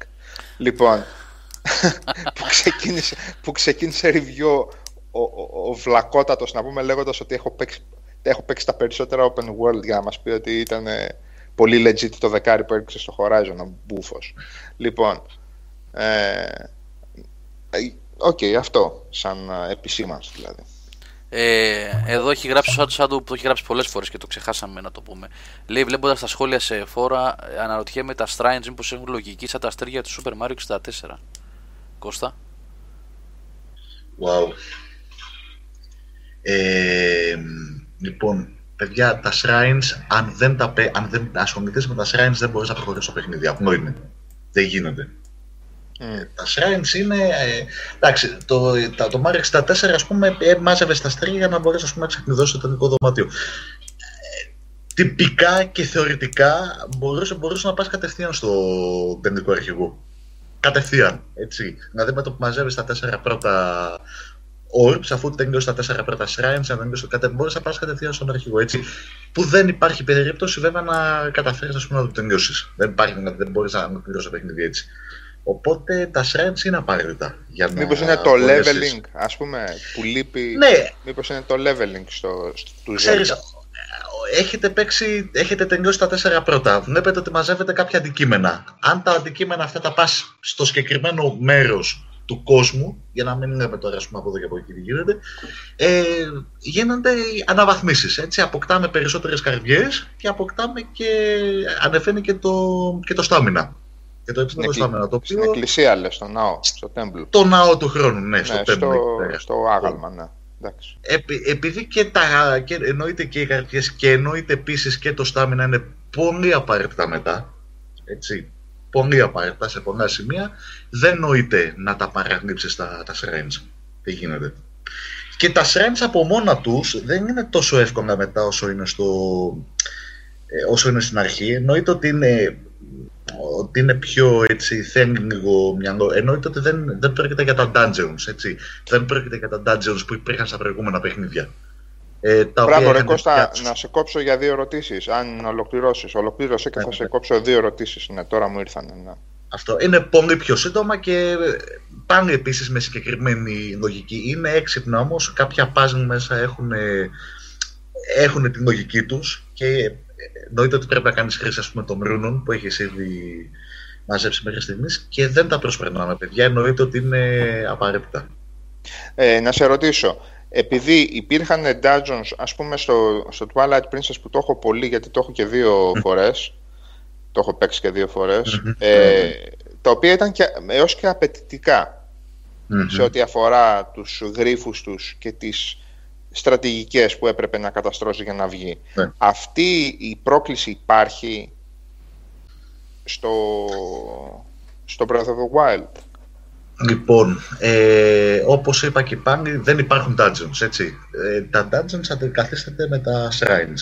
Τώρα, κάθε shrine έχει τη δική του λογική και εννοείται ότι πρέπει να κάνει χρήση του δικού του αντικειμένου. Έτσι, είναι κάποια ναι. shrines που, είναι, που έχουν πολύ ενδιαφέρον, δηλαδή ως προς την προσέγγιση τους, δηλαδή πρέπει ας πούμε, να πάγωσεις το νερό, να φτιάξεις, να, μάλλον να χτίσεις, να φτιάξεις παγωμένα εμπόδια για να μπορέσεις ας πούμε, να λύσεις το συγκεκριμένο puzzle. Είναι κάποια dungeons, κάποια shrines τα οποία πρέπει να κάνουν χρήση του motion, του, του, του gyro motion ας πούμε, που έχει η κονσόλα μέσα ε, και η οποία άποψή μου είναι ότι αυτό το πράγμα, δηλαδή αυτό το, το gyro, ας πούμε, το, το motion control θα μπορούσε και να μην υπάρχει γιατί άποψή μου πάντα έτσι είναι πολύ ε, μειώνει ε, και παίρνει πάρα πολύ χρόνο δεν, δεν, θα, δεν είναι τόσο καλά στημένο τέλος πάντων όσο θα προτιμούσα και όσο το έχω δει σε άλλες ας πούμε χρήσεις παιχνιδιών της Nintendo που χρησιμοποιούν ας πούμε το motion control. Και μετά υπάρχουν και κάποια άλλα τα οποία μπορεί να είναι δύο δωμάτια, δηλαδή να, να είναι το shrine που έχει δύο δωμάτια μόνο. Απλά θα πρέπει για να ξεκινήσει το δωμάτιο να πρέπει ας πούμε, να βγάλεις ε, εις πέρας κάποια μάχη. Ενός αντιπάνου ο οποίος είναι αρκετά δύσκολος με πολύ αυξημένη υγεία, με πολύ δυνατά χτυπήματα, οπότε εκεί μπαίνει σε μια λογική πιο προσεκτικής προσέγγισης. Ναι. Το πώ δηλαδή πρέπει να διαχειριστείς λίγο τη μάχη. Έχει διάφορα, έχει διάφορα μέσα. Ωραία. Και τώρα για τη μάχη, και αυτή είναι η τελευταία μου ερώτηση. Ε, στις 6 ώρες αυτό που είδα ήταν προσεκτική μεν μάχη, αλλά αυτό. 6-6. Ε, λοιπόν, μετά ανάζει. Ανάζει, ε, ανάζει. Ναι. Το τόξο δηλαδή, υπάρχει, έτσι. Ναι, όχι. Το τόξο υπάρχει. Ναι, σαν χρήση. Δηλαδή, όταν λες αλλάζει, έχουμε κάτι σαν κόμπος, έχουμε διαφορετική χρήση όπλων, γιατί είδα ότι έχουμε πολύ διαφορετικές κινήσεις στα ε... όπλα, ανάλογα με το είδος του όπλου κτλ.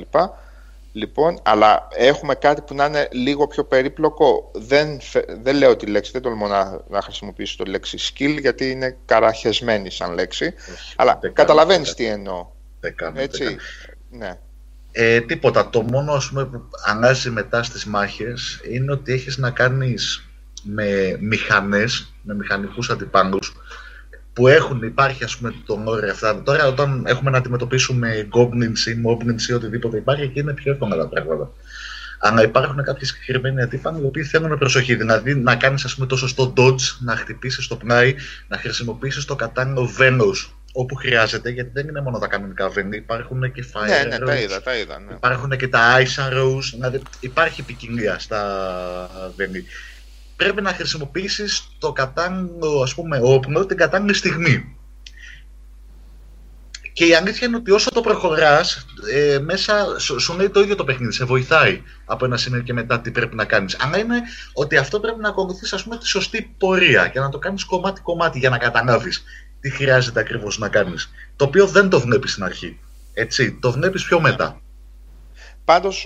Πάντω, στο επίπεδο της μάχης δεν βλέπουμε και καμία εξτραβαγκάνσα, δηλαδή να δούμε κάτι όχι, πιο περίπλοκο. Όχι, όχι, όχι, όχι, όχι, όχι, όχι. Εγώ να πω την αλήθεια, στο συγκεκριμένο Zelda, και αφού απογοητεύτηκα πλήρως αυτό το, το σημείο, ε, ένεκα Wii, έτσι, ένεκα mm-hmm. χειριστηρίου, Wiimote, ναι, ναι, ναι, και στο Twilight Princess και στο Skyward Sword που ήταν τόσο, μα τόσο διαφημισμένο και τελικά δεν ήταν απολύτως τίποτα γιατί ήταν ένα gimmick, το περίμενα λίγο, το περίμενα λίγο πιο δουλεμένο αυτό το πράγμα.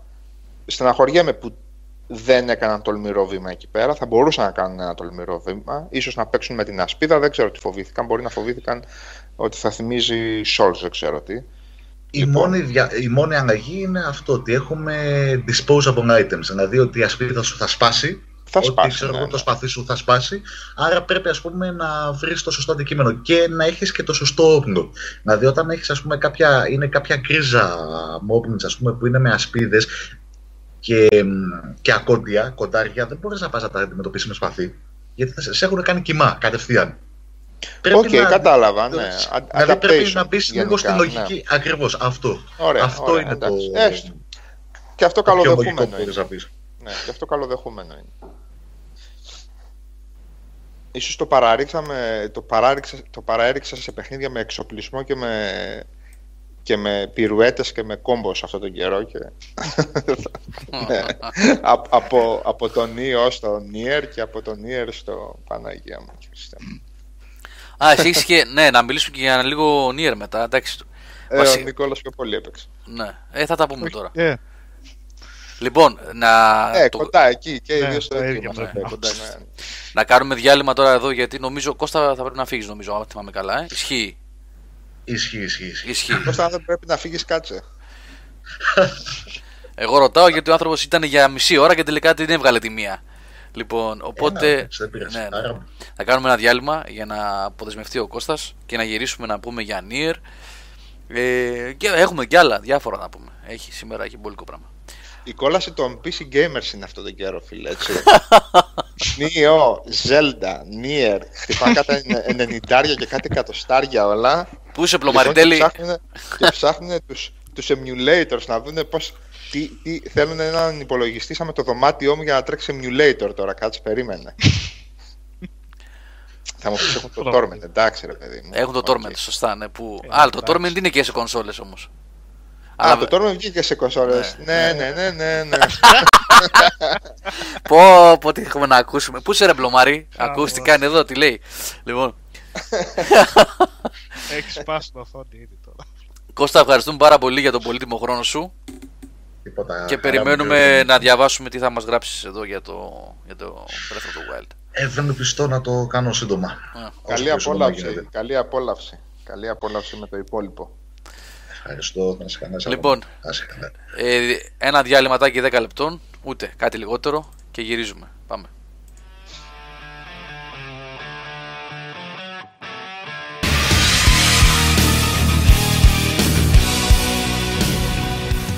Δεν θα παίξουμε τρίτο κομμάτι, μην κάνουμε τόσο μεγάλο διάλειμμα. Ε, άμα ναι. σας αρέσει το παίζουμε μετά λοιπόν.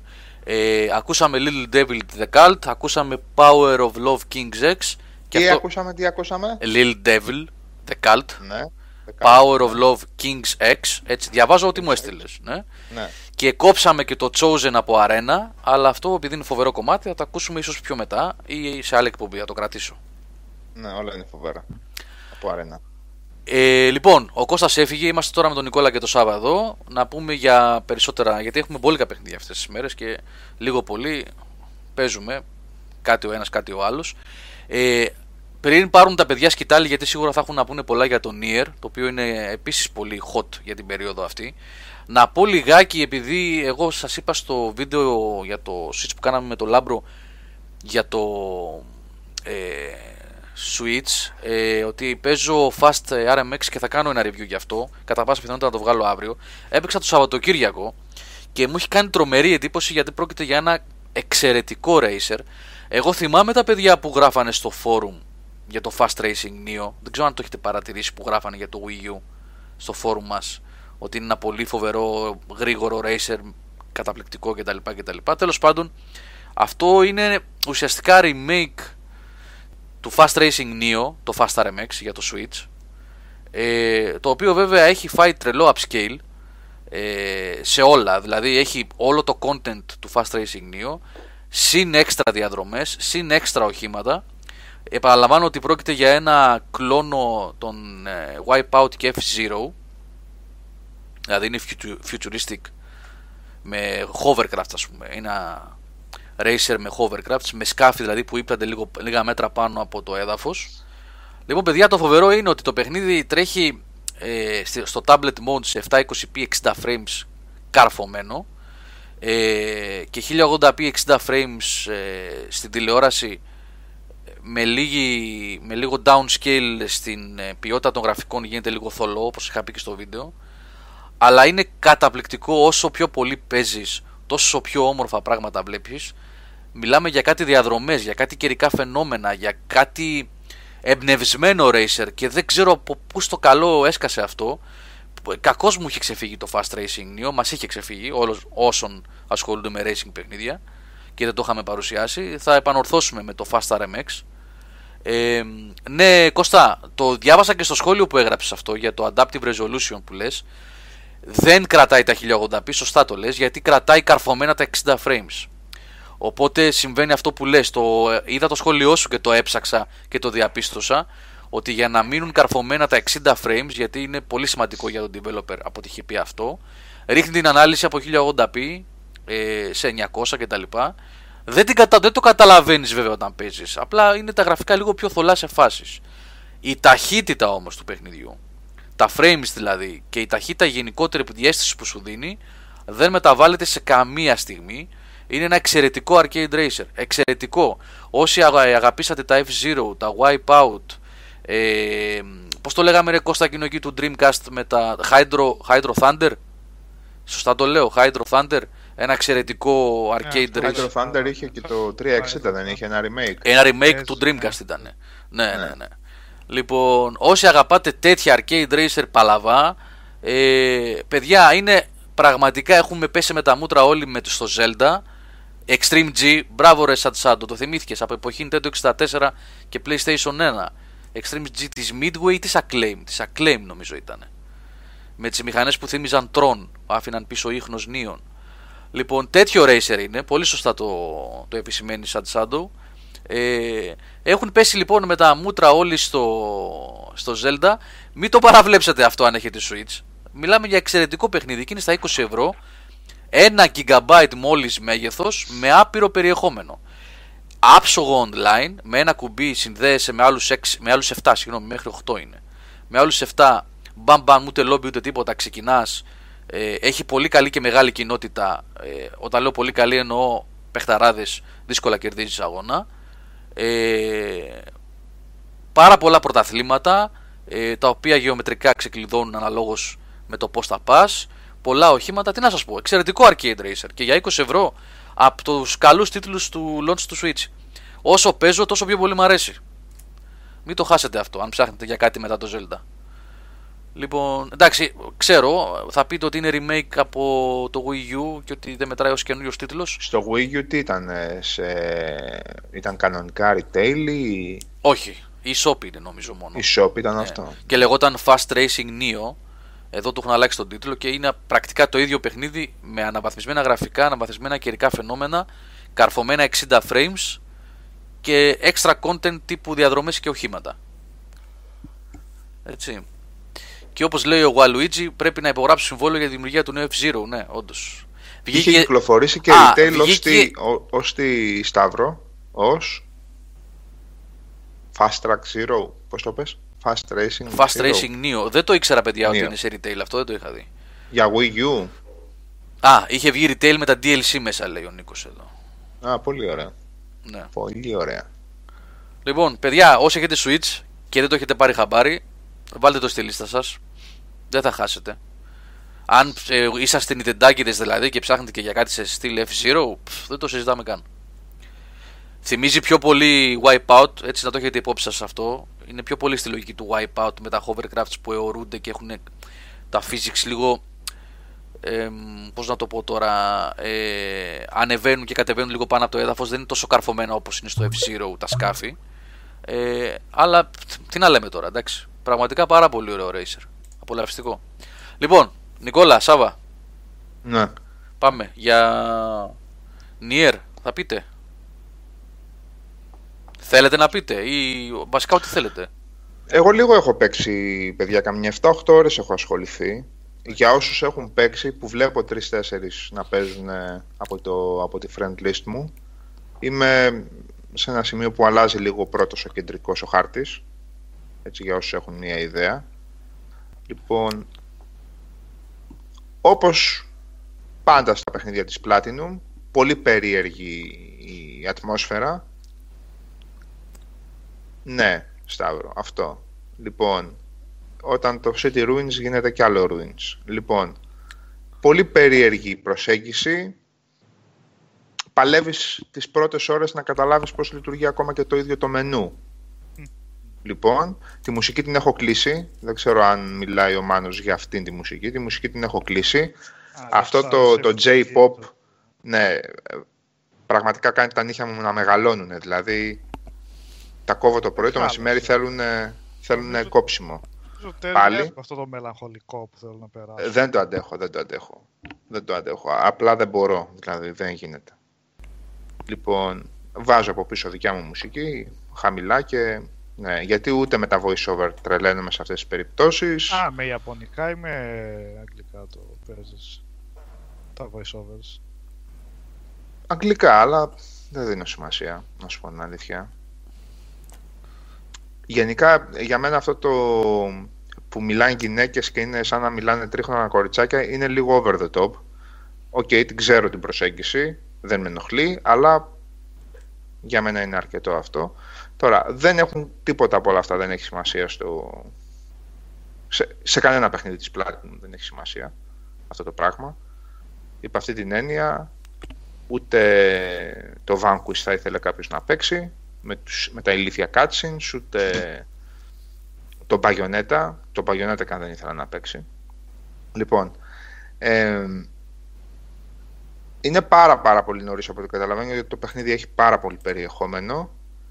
Ε, περιέργως δεν το περίμενα αυτό, δεν το περίμενα, αλλά με δεδομένο τελικά ότι κατά, κατά κύριο λόγο μπήκαν μέσα και η παραγωγή, ο, ο σκηνοθέτης και ο παραγωγός νομίζω του, του πρώτου Nier και μπλέχτηκαν με την Platinum και βγήκε αυτό το πράγμα από τη Square, το παιχνίδι είναι σαν ένα, σαν ένα action RPG.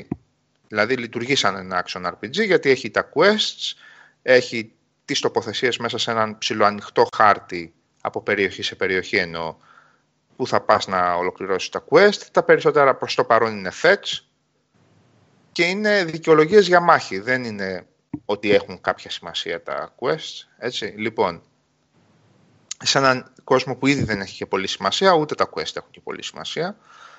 Ε, η μάχη είναι ικανοποιητικότατη, όπως πάντα, σε πολύ υψηλό επίπεδο.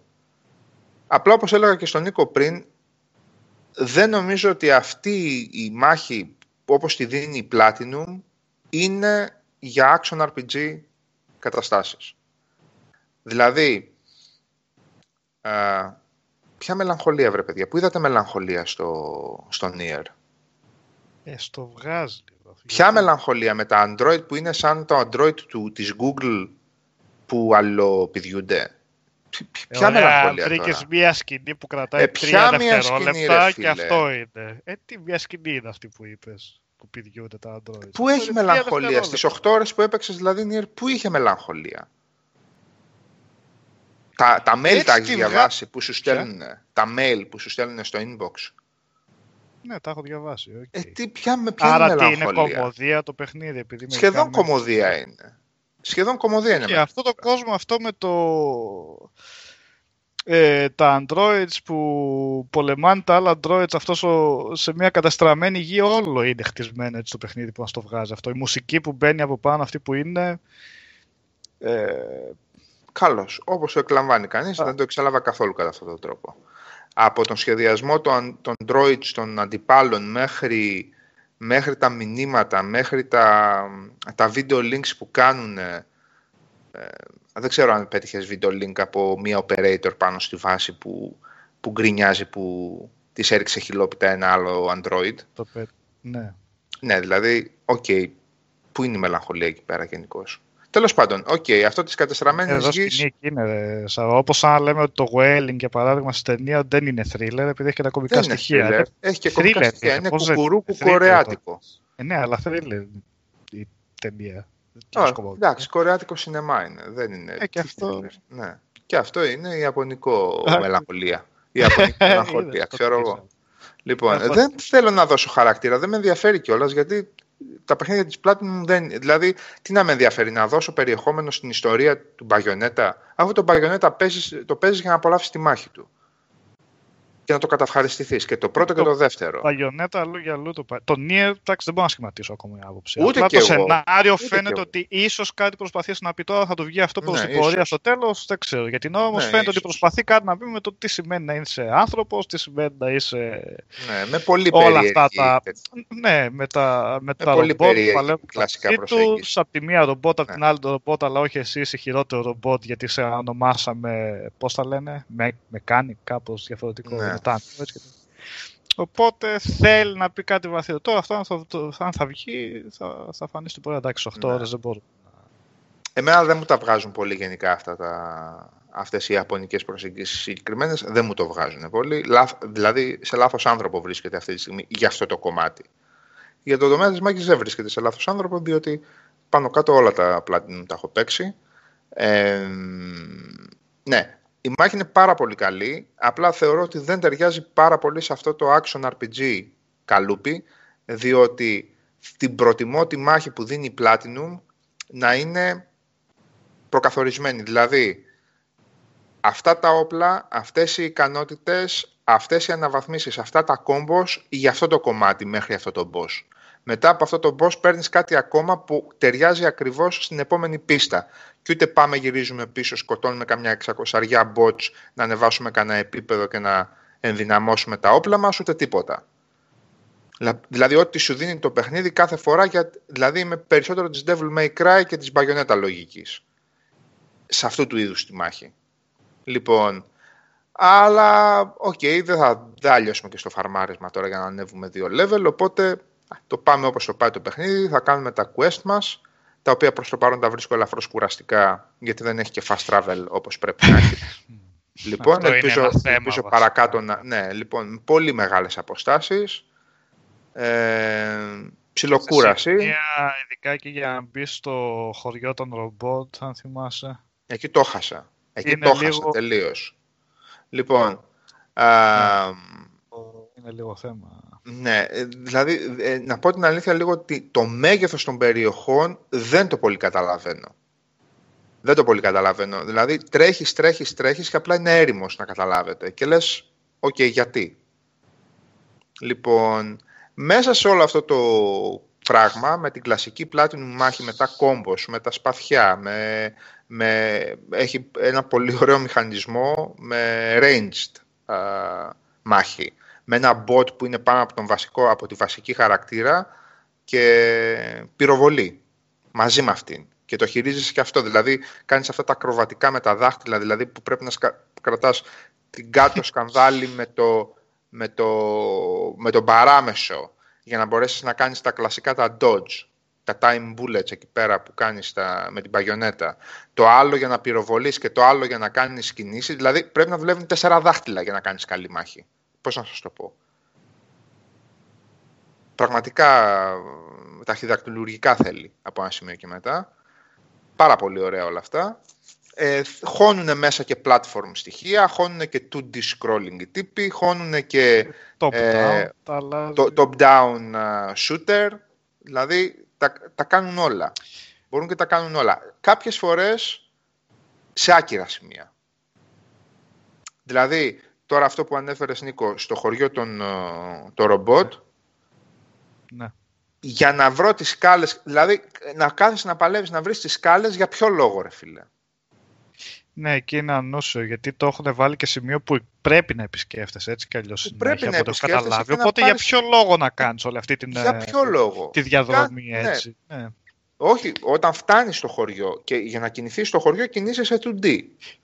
Ναι. Ανεβαίνω, κατεβαίνω σκάλες. Λοιπόν, ε, δηλαδή μου βγάζε ότι υπάρχει side quest και κάνα 15 λεπτά να το βρω. Εντάξει, δεν είμαι τόσο καθυστερημένος. Για ποιο λόγο. Δεν, δεν, δεν, δεν- είναι αυτά δηλαδή που τα βλέπεις αυτά τα παιχνίδια και λες, οκ, γιατί εδώ αποφάσισες να το κάνεις έτσι ρε μεγάλε.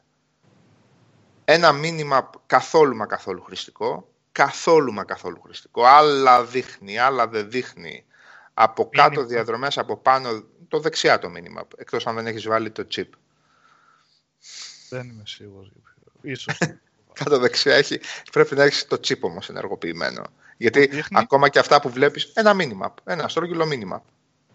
Α, μήνυμα. Άλλο, άλλο αντάλλαξο. Τι, α, τι κατάλαβες; Ένα ναι. μήνυμα. Α, όχι μήνυμα. Και, και, τα text logs, και τα text ναι. logs με chip γίνονται και αυτά. Ναι, ναι. ναι. Δηλαδή, Αυτό... ακόμα και το HUD που βλέπετε ναι. έχει πλάκα. Δηλαδή, ε, το ότι βλέπεις το live bar, ότι βλέπεις το experience bar, ότι βλέπεις το bar των εχθρών, το live bar των εχθρών και το τι damage κάνεις και τα λοιπά, όλα αυτά είναι chip που καταλαμβάνουν χωρητικότητα στα skills του, του Android σου στην ε, πλακέτα του Android. Στην πλακέτα, ας πούμε, και η οποία μεγαλώνει με τα levels και με, κάποια εμπορε... με, κάποια, με κάποιες επεκτάσεις που μπορείς να πάρεις. Έτσι. Δηλαδή, για να καταλάβετε, ξεκινάς με, ένα... με μια πλακέτα, ας πούμε, με 15 θέσεις. Οι, οι 5 καταλαμβάνονται από βασικές λειτουργίες. Οπότε εσύ πρέπει να χρησιμοποιήσεις τις υπόλοιπες 10. Και το, και το ability, ναι βεβαίως, και το ability το weapon damage συν 2 ας πούμε καταλαμβάνει 8. Οπότε αυτό χωράει. Το recover ας πούμε από, από τη μάχη καταλαμβάνει 11. Οπότε δεν χωράει. Οπότε πρέπει να περιμένεις να ανέβεις σε ένα επίπεδο, να, να ανοίξει μία ακόμα θέση στην πλακέτα και να χωρέσει το recover με τα, με τις, με, που πιάνει 11. Ε, έχει αυτά τα, αυτό, Πα, πάλευα κανένα δύο ώρα για να καταλάβω τι ακριβώς γίνεται.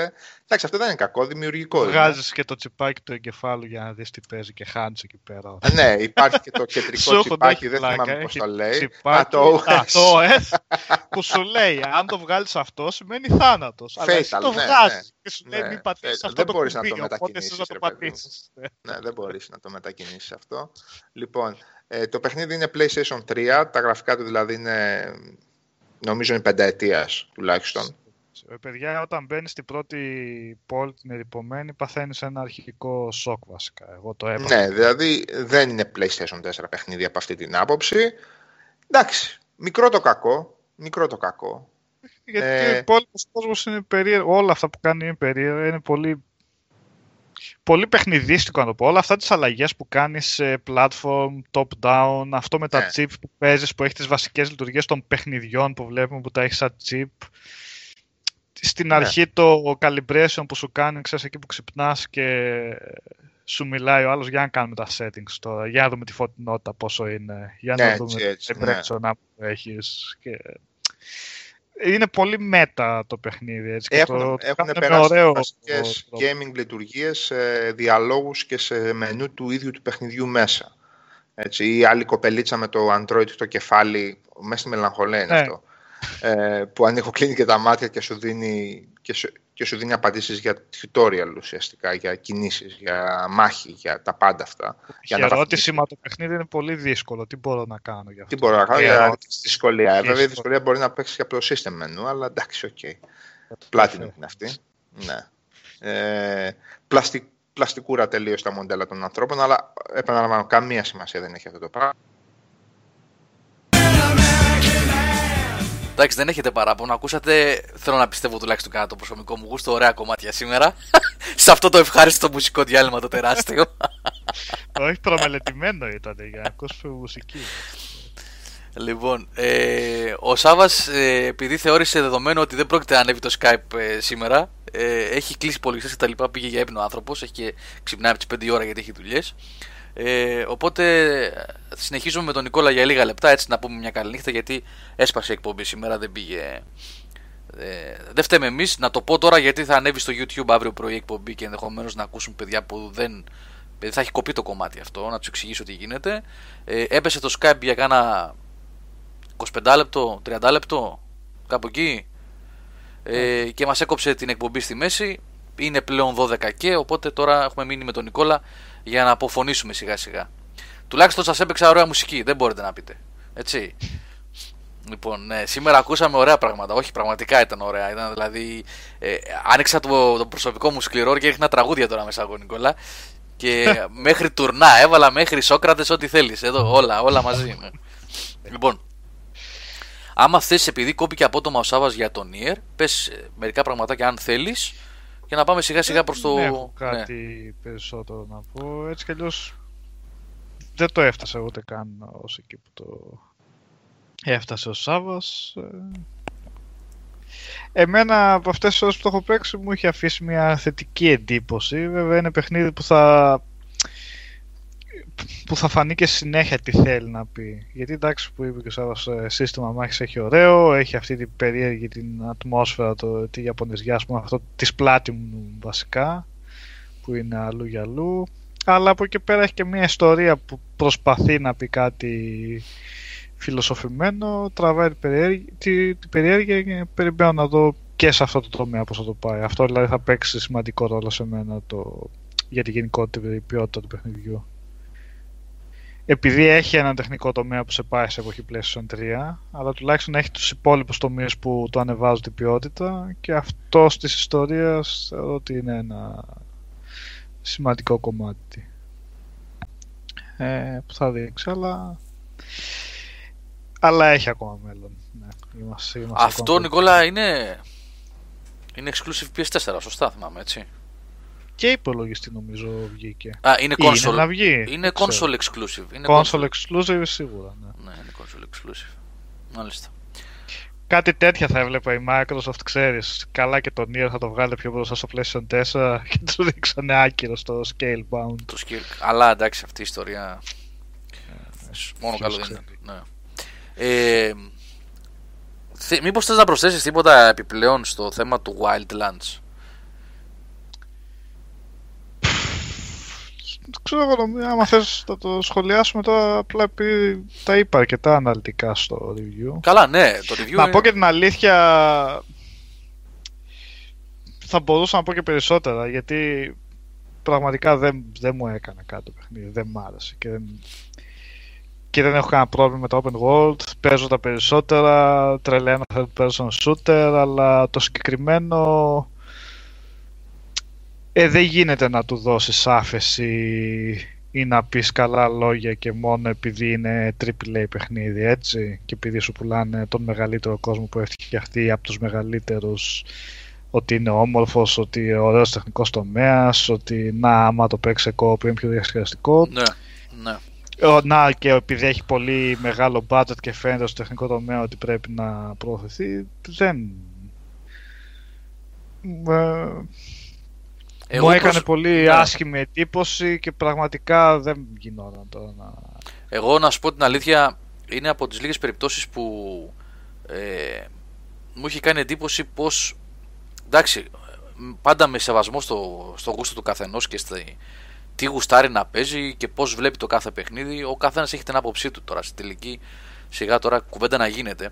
Ε, απλά έτσι ως σχολιασμό θα πω ότι μου κάνει εντύπωση πως αυτό το παιχνίδι θεωρήθηκε, θεωρείται, όχι θεωρήθηκε πριν κυκλοφορήσει, τώρα αυτή τη στιγμή θεωρείται από πολλούς ότι είναι μεγάλη επιτυχία, ότι είναι ξέρω εγώ, δεν θα μείνω στο βαθμό είναι για 9, είναι για 9,5, είναι για 7,5, είναι για 8,5. Γενικά τις πολύ ψηλές βαθμολογίες που έχει πάρει από πολλά μέσα του εξωτερικού. Τα πολύ θετικά σχόλια. Μου έχει κάνει εντύπωση γιατί ασχολήθηκα με το παιχνίδι και είχαμε ασχοληθεί μαζί στην πέτα και ασχοληθήκαμε και μαζί λίγο το προηγούμενο Σαββατοκύριακο. Παίξαμε μαζί και το stream που κάναμε. Τέλος πάντων, ασχολήθηκα λίγο, όχι ως εσύ βέβαια, εννοείται. Αλλά ασχολήθηκα με το παιχνίδι. Εγώ βρήκα πραγματικά ένα άνευρο, άψυχο πράγμα να είναι αυτό το. Ειδικά σε σχέση, όσο και αν θέλεις, γιατί είδα ότι έγραψες ότι να μην το συγκρίνουμε άμεσα τελικά με τα παλιά Ghost Recon. Ε, Ghost Recon λέγεται στην ναι, τελική. Ναι, απλά δεν υπήρχε λόγος. Τώρα εντάξει, μπορεί ναι, να εγώ καταλαβαίνω το σκεπτικό. και να πούνε βάλτε τον Ghost Recon. Δεν φταίνει αυτή. Άμα ναι, νομίζω όλο αυτό το. Ναι, το, το, θέμα είναι ότι μόνο του δεν στέκεται, όχι σαν. Ε... Γιατί άμα το πάρεις και το δεις σαν Ghost Recon τι του κάναν και το αλλάξαν τα φώτα, γίνεται ακόμα χειρότερη η κατάσταση. Ναι. Αλλά και σαν αυτό, και αν έβγαινε δηλαδή και λεγόταν, ξέρω εγώ, ένα οποιοδήποτε όνομα, ξέρεις καινούριο franchise, πάλι το ίδιο, τα ίδια προβλήματα. Όπως και να λεγόταν, ναι, ναι. Ε, εγώ το λέω ότι από τη μία πλευρά ε, έχουμε να κάνουμε μια συγκεκριμένη σειρά παιχνιδιών, η οποία έχει θέσει ορισμένα στάνταρ σε, κάποιες, ε, σε κάποιους μηχανισμούς gameplay, έτσι. Δηλαδή αυτό το tactical σε third person πάντα, έτσι, γιατί σε first person ήταν, ε, τα δεδομένα έχουν στηθεί κυρίως με τα Rainbow Six. Σωστά, σε tactical gameplay τουλάχιστον. Ε, σε third person ε, tactical ε, ε, shooting gameplay είχε τεθεί στην προηγούμενη γενιά εν πολλής από τα Advanced Warfighter και από το Future Soldier Future Soldier, ναι, το τρίτο ναι. ήταν αυτό, έτσι, το τρίτο. Ναι, ναι, ναι. Το Future Soldier. Λοιπόν, οπότε εγώ συνειρμικά δεν μπορώ να, να παραβλέψω ότι λέγεται Ghost Recon και περιμένω να δω ένα παιχνίδι που ακολουθεί τουλάχιστον μέχρι ενός βαθμού τη λογική των συγκεκριμένων τριών παιχνιδιών.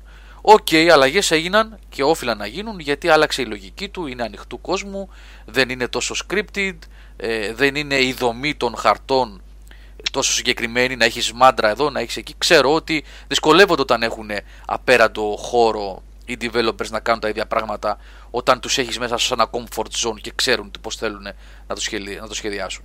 Το αντιλαμβάνομαι. Αλλά είναι αυτό που λες ότι το παιχνίδι αυτό έχει προβλήματα χίλια μύρια όπου και αν το δεις όπως και, και αν το λέγανε. Και Πράκτορ Θουβού να το λέγανε και, και η παρέα του. Ναι, ο Πράκτορ Θουβού και άλλοι τρεις στη Βολιβία ας πούμε πάλι προβλήματα θα είχε. Το cover system δεν δουλεύει και από όλες τις πλευρές και να το πιάσεις, εκτός ίσως από το τεχνικό τομέα, που πάλι τεχνικό τομέα όταν λέμε, λέμε καθαρά οπτικά. Γιατί αν πάμε τώρα σε AI, ας πούμε, ή αρχιτεκτονική επίπεδο, που να έχουν να κάνουν με το gameplay, να συνδέονται βασικά ομαλά με το gameplay, μιλάμε σε άλλο θέμα. Εντάξει, γιατί οι πόλεις είναι άδειες από ζωή, βλέπεις κατοίκους να προχωράνε όπως όπως ας πούμε να κάνουν ξέρω εγώ διαμαρτυρίες και να, να ακούγεται κιχ, να... Έχει, έχει παντού θέματα, η οδήγηση είναι αδιάφορη, ειδικά άμα βγεις στον ε, χωματόδρομο είναι λίγο ταλαιπωρία γιατί υπερβολική αναπήδηση του αυτοκινήτου. Και το. Ναι. Όχι, βλέπω το σχόλιο από τον πάνω που λέει: Ο Θουβού δεν χρειάζεται cover. Είσαι σωστός. Γι' αυτό μάλλον δεν το. Ο Θουβού δεν χρειάζεται cover, φίλε. Έχεις δίκιο πάνω. Φιλιά. Ε... Και. Ναι. Έχει σημαντικά προβλήματα που δεν μπορεί να το σώσει αυτό το. Καλά, παιδιά, όσοι ακούτε τώρα και δεν έχετε παρακολουθήσει το παιχνίδι έτσι σε τέτοιο, μπορείτε να δείτε το stream που κάναμε την Παρασκευή ναι. με τον Νικόλα ε, που είναι περίπου 2,5 ώρες gameplay που πέρα ακόμα και όταν δεν παίζαμε, α, συγγνώμη, ακόμα και όταν παίζαμε ή προσπαθήσαμε να παίξουμε σωστά, να το προσεγγίσουμε όπως πρέπει, να μην κάνουμε λάθη, να παίξουμε tactical κτλ. Το παιχνίδι έχει προβλήματα. Έχει προβλήματα και αυτό που μου κάνει τρομερή εντύπωση είναι ότι τα είχε τα προβλήματα, θα το ξαναπώ για μια ακόμα φορά, συγγνώμη που επαναλαμβάνομαι, αλλά πρέπει να το λέμε ε, τα είχαμε δει πέρσι τον Ιούνιο στην Ιθρή και από τότε το μόνο που κάνανε πρακτικά, γιατί το παιχνίδι από τότε δεν έχει αλλάξει σχεδόν καθόλου, είναι να βάλουν ένα context sensitive ε, μηχανισμό κάλυψης που πότε δεν δουλεύει και πότε δουλεύει και όποτε θέλει. Αυτό κάνανε από τότε. Και ήταν να βγει και πιο πριν, έτσι. Ήταν να βγει. Το... Ναι, ήταν να βγει πιο πριν κιόλας. Πώς θα έβγαινε τότε. Αλλά το cover system είναι πραγματικά ανάξιο αναφοράς. Για μένα είναι σαν να μην έχει cover system. Γιατί δουλεύει σε τέτοιο βαθμό όποτε θέλει και όποτε δεν θέλει. Πλέον σταματάς να το χρησιμοποιείς σαν μια, ε, σαν μια λύση, σαν ένα εργαλείο στο, στο παιχνίδι. Δεν, δεν έχει νόημα. Και από εκεί και πέρα το παιχνίδι είναι αφόρητα κουραστικό. Δηλαδή, είχα βγάλει δύο-τρεις περιοχές που κάθε περιοχή έχει περίπους 5 με 6 αποστολές. Και ανοίγω το χάρτη και βλέπω ότι έχει άλλες 17, ξέρω εγώ, και παγχώθηκα, έπαθα κατάθλιψη. Δηλαδή δεν λέω δεν, δεν γίνεται να ναι. το επαναλάβω όλο αυτό επί 17 φορές για να φτάσω. Αυτό είναι παιδιά το κλασικό έτσι, ποσότητα έναντι ποιότητας πραγματικά. Δηλαδή πιο, ναι, ναι. πιο κλασικό παράδειγμα δεν υπάρχει. Γεμίζουμε, γεμίζουμε. Αυτό είναι το μεγάλο ε, πρόβλημα. Απλά για να ναι, απλά ναι. για να πούνε ότι έχουν ε, τον αριθμό, ρε παιδί μου. Ο τεράστιος χάρτης και ατέλειωτες αποστολές. Αλλά τι να σου κάνει το ατέλειωτο αυτό το αποστολό. Εγώ θα ήθελα να σχολιάσουμε και αυτό που έγραψε. Είχε μια συζήτηση πολύ ενδιαφέρουσα στο κείμενο, στο, στο review με τον Erebus που λέει ότι σε όλα τα παιχνίδια, επειδή είπες εσύ ρε παιδί μου στο review ότι η επανάληψη των αποστολών κτλ. Και, τα και λέει ο Erebus, ας πούμε, ότι όλα τα παιχνίδια η επανάληψη είναι στάνταρ. Το ίδιο πράγμα κάνεις.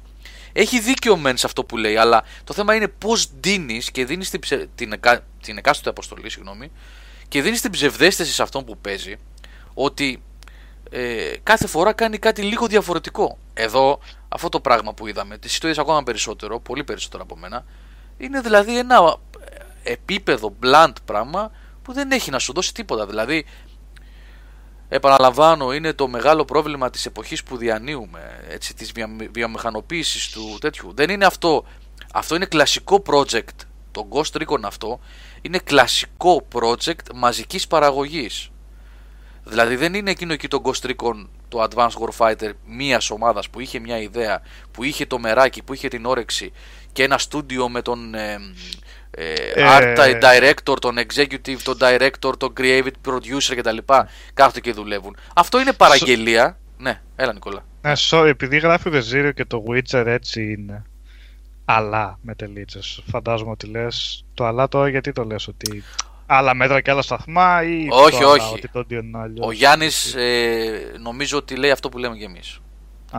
Και το Witcher έτσι είναι, αλλά είναι αυτό ότι έχει πέσει ναι, δουλειά. Ναι, δεν είναι έτσι όμως. Είναι άλλη φύση του, του παιχνιδιού έτσι κι αλλιώς. Αλλά από εκεί πέρα το Witcher σε πάει σε ένα εντελώς διαφορετικό φανταστικό κόσμο. Όχι, όχι. Δεν, ε, έχει ένα... δεν είπε αυτό. Αν, συγγνώμη, αν τον ερμηνεύω εγώ τον Γιάννη. Επειδή εγώ διαφωνώ και με το γενικότερο θέμα της επαναληψιμότητας. Ότι όλα τα παιχνίδια έχουν την επανάληψη. Δεν, δεν ισχύει σε καμία περίπτωση στο βαθμό που γίνεται στο Ghost Recon. Δεν μπορούμε να τα βάζουμε στο ίδιο τσουβάλι επειδή έχουν κάποιους μηχανισμούς και επαναλαμβάνονται, ας πούμε. Γιατί μιλάμε και για πιο βαθύ gameplay. Άμα πάρουμε τα Assassin's Creed παραδείγματος χάρη με το platforming και τη μάχη, αν πάρουμε το Metal Gear το τελευταίο που ήταν και αυτό Open World που είχε ένα σκασμό gadget και πολύ καλύτερα δομημένα επίπεδα που δουλεύανε σε σύμπνοια με το gameplay.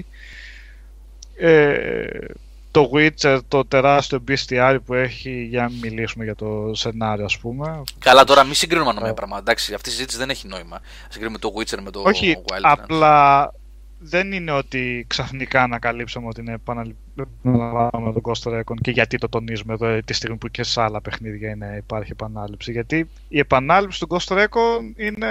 Δημιουργεί πρόβλημα στο παιχνίδι. Πραγματικά αφόρητο βαθμό ναι. έτσι. δηλαδή σε κάποια φάση πας στα main objectives, σκότωσες τους ανθρώπους που είναι τοποθετημένοι εδώ και εκεί τριγύρω. Πας στη δευτερεύουσα αποστολή το ίδιο. Πας για collectible το ίδιο, το ίδιο. Και είναι action παιχνίδι μεν, αλλά είναι λες και είναι δύο αποκομμένα πράγματα ο κόσμος του παιχνιδιού μετά. Είναι σαν να του δώσαν ένα, σαν να φτιάξαν το χάρτη, αυτό ακριβώς μαζική παραγωγή, φτιάξαν το χάρτη και μια άλλη ομάδα πήγε και άρχισε να τοποθετεί ανθρωπάκια εδώ και εκεί. Μα αυτός, έγινε. Ναι.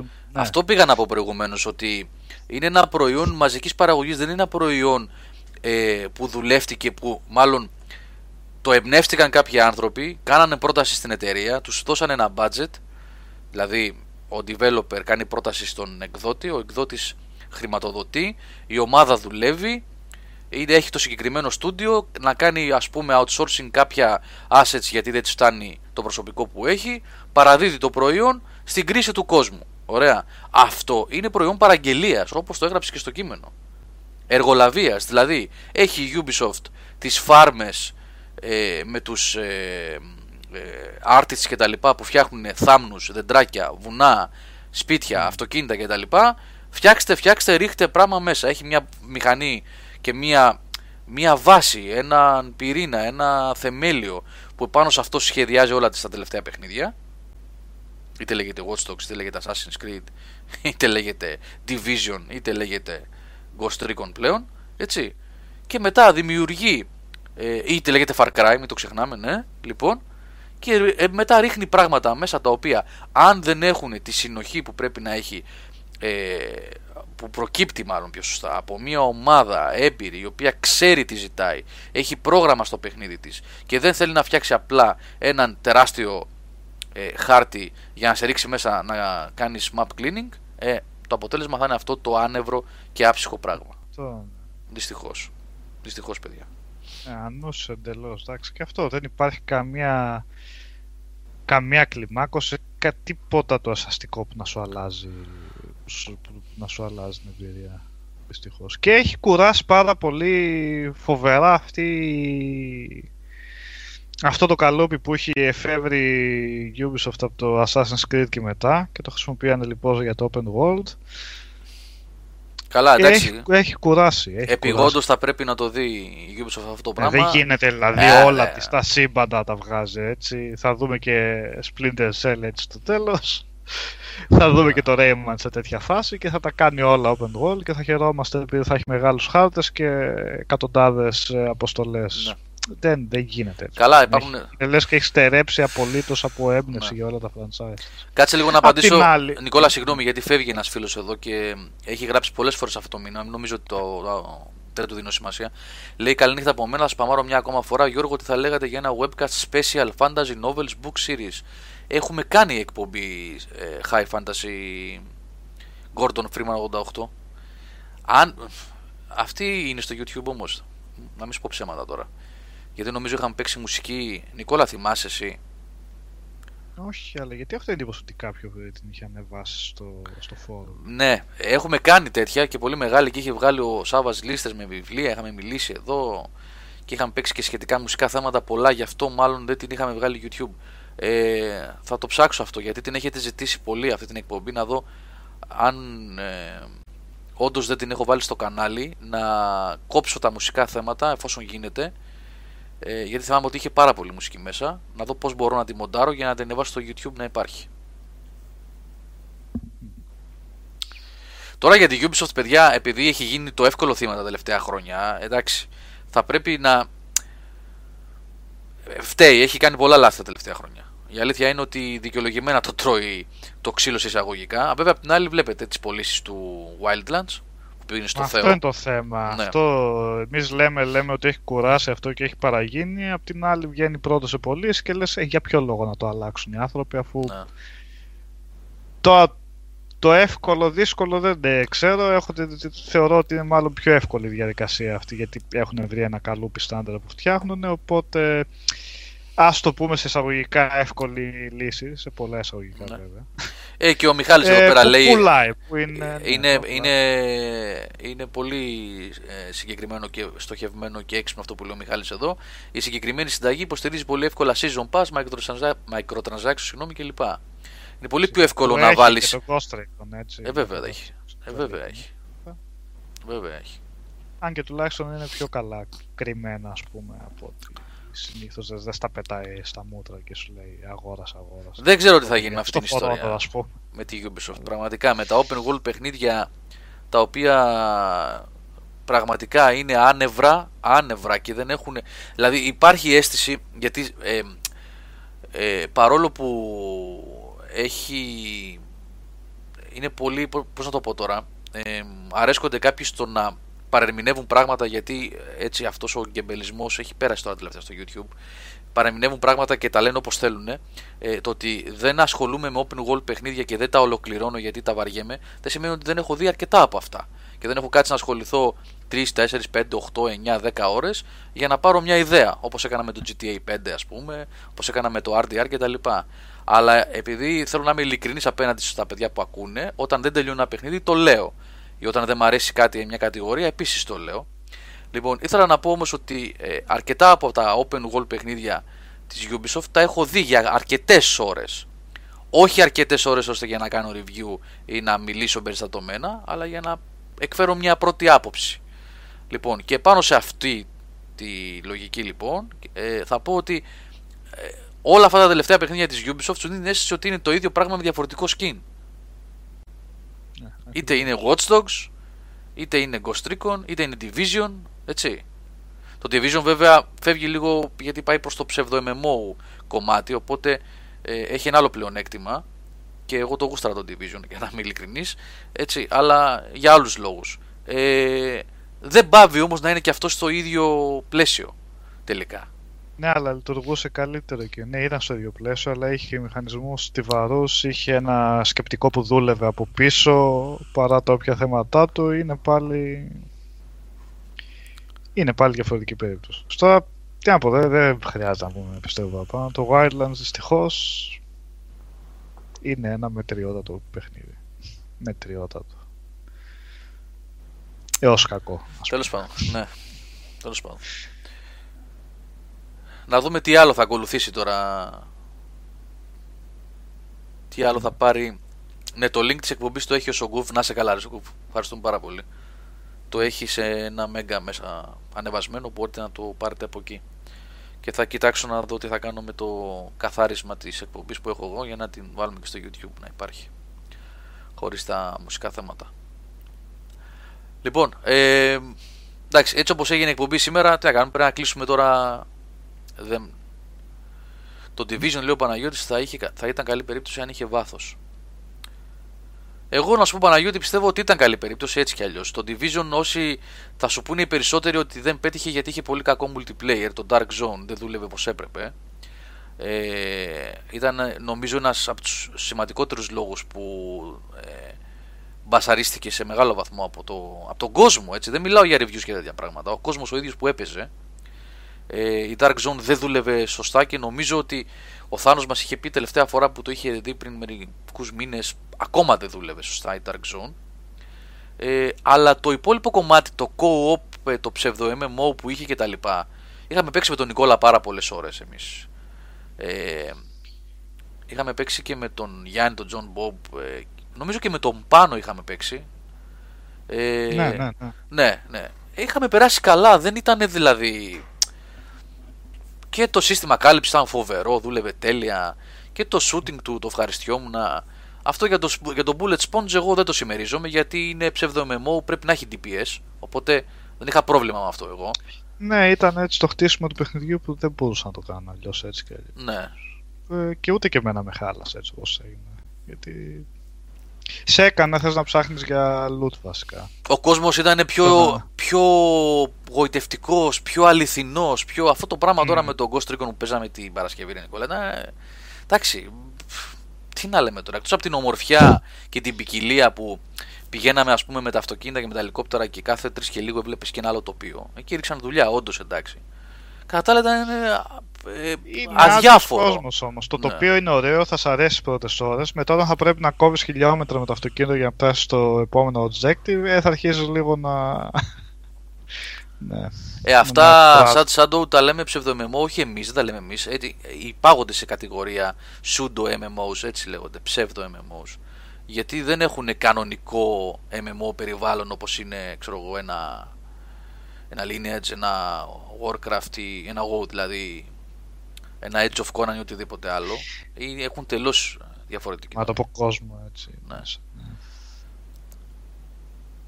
και η συμμετοχή που έχεις με τους υπόλοιπους είναι εντελώς περιορισμένη σε σχέση με τα πραγματικά MMO και υπάρχουν και πολλές άλλες διαφορές που μάλλον θα πρέπει να τις πει κάποιος που ξέρει καλύτερα τα MMO και όχι εγώ πάνω, εντάξει, καταλαβαίνω ότι έχεις, δεν γουστάρεις το Division. Εσύ είσαι του Destiny, το ξέρω, αλλά εντάξει. Και το Destiny μετά το Taken King το ευχαριστήθηκα, αλλά και το Division μου άρεσε. Τέλος πάντων, τέλος πάντων. Οι αποστολές του Αλλά Wildlands... οι αποστολές του Wildlands θα ήθελα να θυμίζουν λίγο GTA, αλλά δεν θυμίζουν GTA. Ούτε στο ελάχιστο. Φαινόταν αυτό, παιδιά, φαινόταν. Φαινόταν ότι πήγαινε και το πράγμα. Τώρα, αυτό που μένει να δούμε είναι πού θα πιάσει τα βάνη το παιχνίδι στις πωλήσεις. Γιατί εμείς εδώ λέμε, εσείς εκεί ακούτε και εσείς εκεί ακούτε και λέτε τη δική σας την άποψη. Λίγο πολύ οι περισσότεροι εξημών εδώ λέμε ότι δεν εντυπωσιαστήκαμε από το παιχνίδι ή δεν μας άρεσε και καθόλου αναλόγως ο καθένας την άποψή του αν το παιχνίδι ε, αυτή τη στιγμή είναι το πρώτο σε πωλήσεις, το πρώτο σε άνοιγμα, έτσι, σε πωλήσεις άνοιγμα, ανοίγματος, συγγνώμη, το 2017 και είναι και το δεύτερο καλύτερο το, σε πωλήσεις Tom Clancy μέχρι σήμερα, ε, δεν να λέμε εμείς εδώ. Ναι, ακριβώς. Δεν νομίζω να έχει πρόβλημα.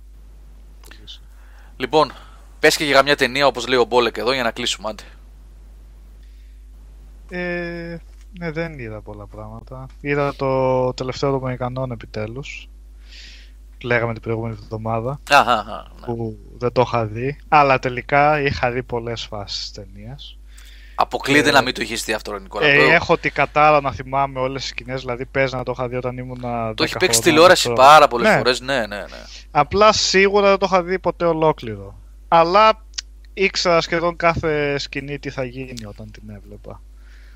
Ε, εντάξει, ταινία εντάξει, παραμένει ναι. πάρα πολύ καλή και όλοι είναι ένα φοβερό χτίσιμο προς την ε, τελευταία σκηνή που είναι πραγματικά επική όλη η σκηνοθεσία, η μουσική, όλα δένουν σε μια φοβερή κορύφωση. Ε, πολύ έντονη, δραματική ταυτόχρονα. Ναι. Όλη η ταινία δουλεύει γι' αυτό πιστεύω. Καλά, βασικά ε, είναι και ο Ντάνιελ Ντελούις απίθανος τύπος έτσι. Δηλαδή, ο, τι, τι, τι, να πεις για αυτόν τον άνθρωπο.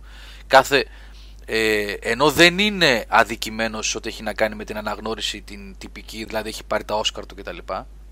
Ε, δεν κάνω λάθος, έχει πάρει Όσκαρ έτσι. Αρκε... Δύο, τρία. Έχει πάρει. Ε, ναι. Για το my, my, πώς το λέω, my left foot. Πώς το Όχι. Έχει πάρει ένα και έχει δύο-τρεις υποψηφιότητες. Τρία έχει πάρει, σωστά θυμόμουν. Μπράβο, ρε Χάρη, ευχαριστώ. Το φοβερό με αυτόν τον άνθρωπο είναι ότι ε, δεν είναι το όνομά του. Δεν παίζει. Ε, μάλλον επειδή δεν γουστάρει να είναι star του Hollywood γι' αυτό. Δεν ε, παίζει, ρε παιδί μου. Ναι. Είτε τον βλέπει, δηλαδή τον βλέπει σε κάθε ταινία είναι και άλλος. Άλλος είναι στο όνομα του ε, πατρός, άλλος είναι στο τελευταίο των Μοϊκανών, άλλος είναι στο Gangs of New York. Άλλος... είναι στο There Blood. Ναι, άλλος, άλλος, άλλος. Ναι, είναι απίθανος ο άνθρωπος. Στο Lincoln. ναι, ναι, ναι.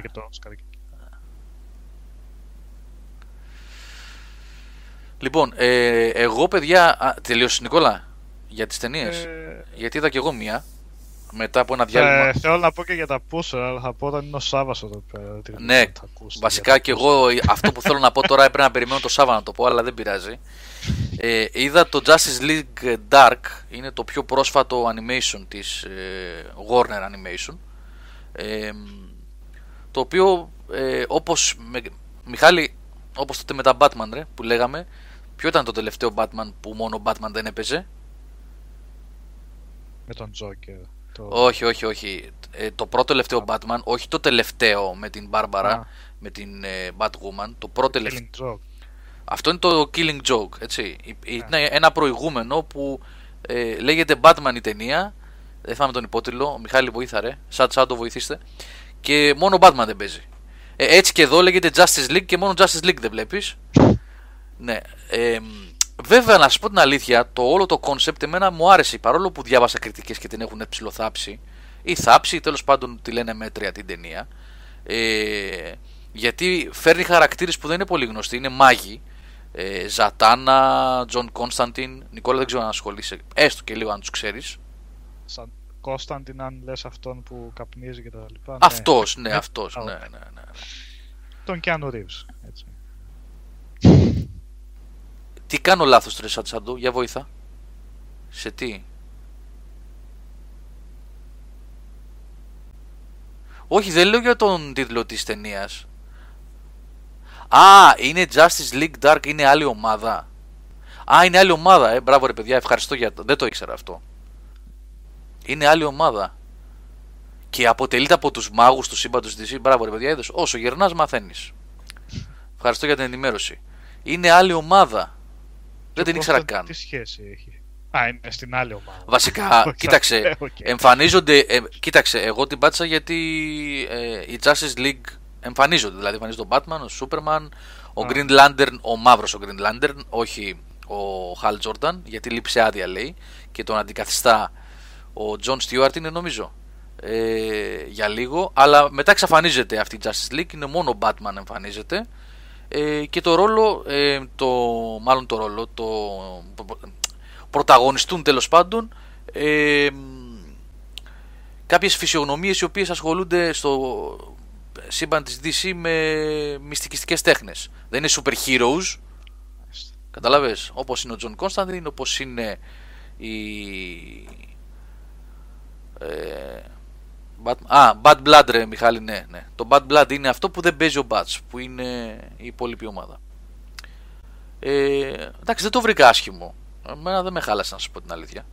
Διάβασα άσχημες κριτικές γι' αυτό, αλλά δεν με χάλασε καθόλου. Μια χαρά. Ίσως να μην είναι τόσο τα πολύ καλά ε, Justice League που λέγαμε παλιότερα, τα War και αυτά που ήταν. Τώρα συγγνώμη, διαβάζω και τα σχόλια ταυτόχρονα στο chat, γι' αυτό κολλάω λιγάκι. Ναι, πείτε λιγάκι για την Dark, γιατί δεν το ξέρω εγώ. Σαν Τσάντο και Μιχάλη, από ποιου αποτελεί. Το... Το, για τον Λόγκαν έχει γράψει. έγραψε ναι, έγραψε ο, ο Νικόλας για τον Λόγκαν, αλλά πες μέχρι να μας γράψουν τα παιδιά εδώ για την Justice League Dark. Για τον Λόγκαν. Ε... Ναι. Έχει πάρει φοβερά υψηλές βαθμολογίες. Εγώ δεν το καταλαβαίνω αυτό το πράγμα. Στο MDB βασικά με τη βαθμολογία που είναι τώρα είναι στο νούμερο 48 στις καλύτερες ταινίες όλων των εποχών, το οποίο είναι φοβερή υπερβολή. Ε, τα καλά στοιχεία είναι το πιο σκοτεινό σημείο που έχει το βίο στοιχείο που δεν ε, βλέπουμε γενικά αυτό το πράγμα στις ταινίες της Marvel που είναι R-rated που θα βγει το αίμα, που θα βρίσουν κιόλας και αυτά. Ο Hugh Jackman παίζει πάρα πολύ καλά.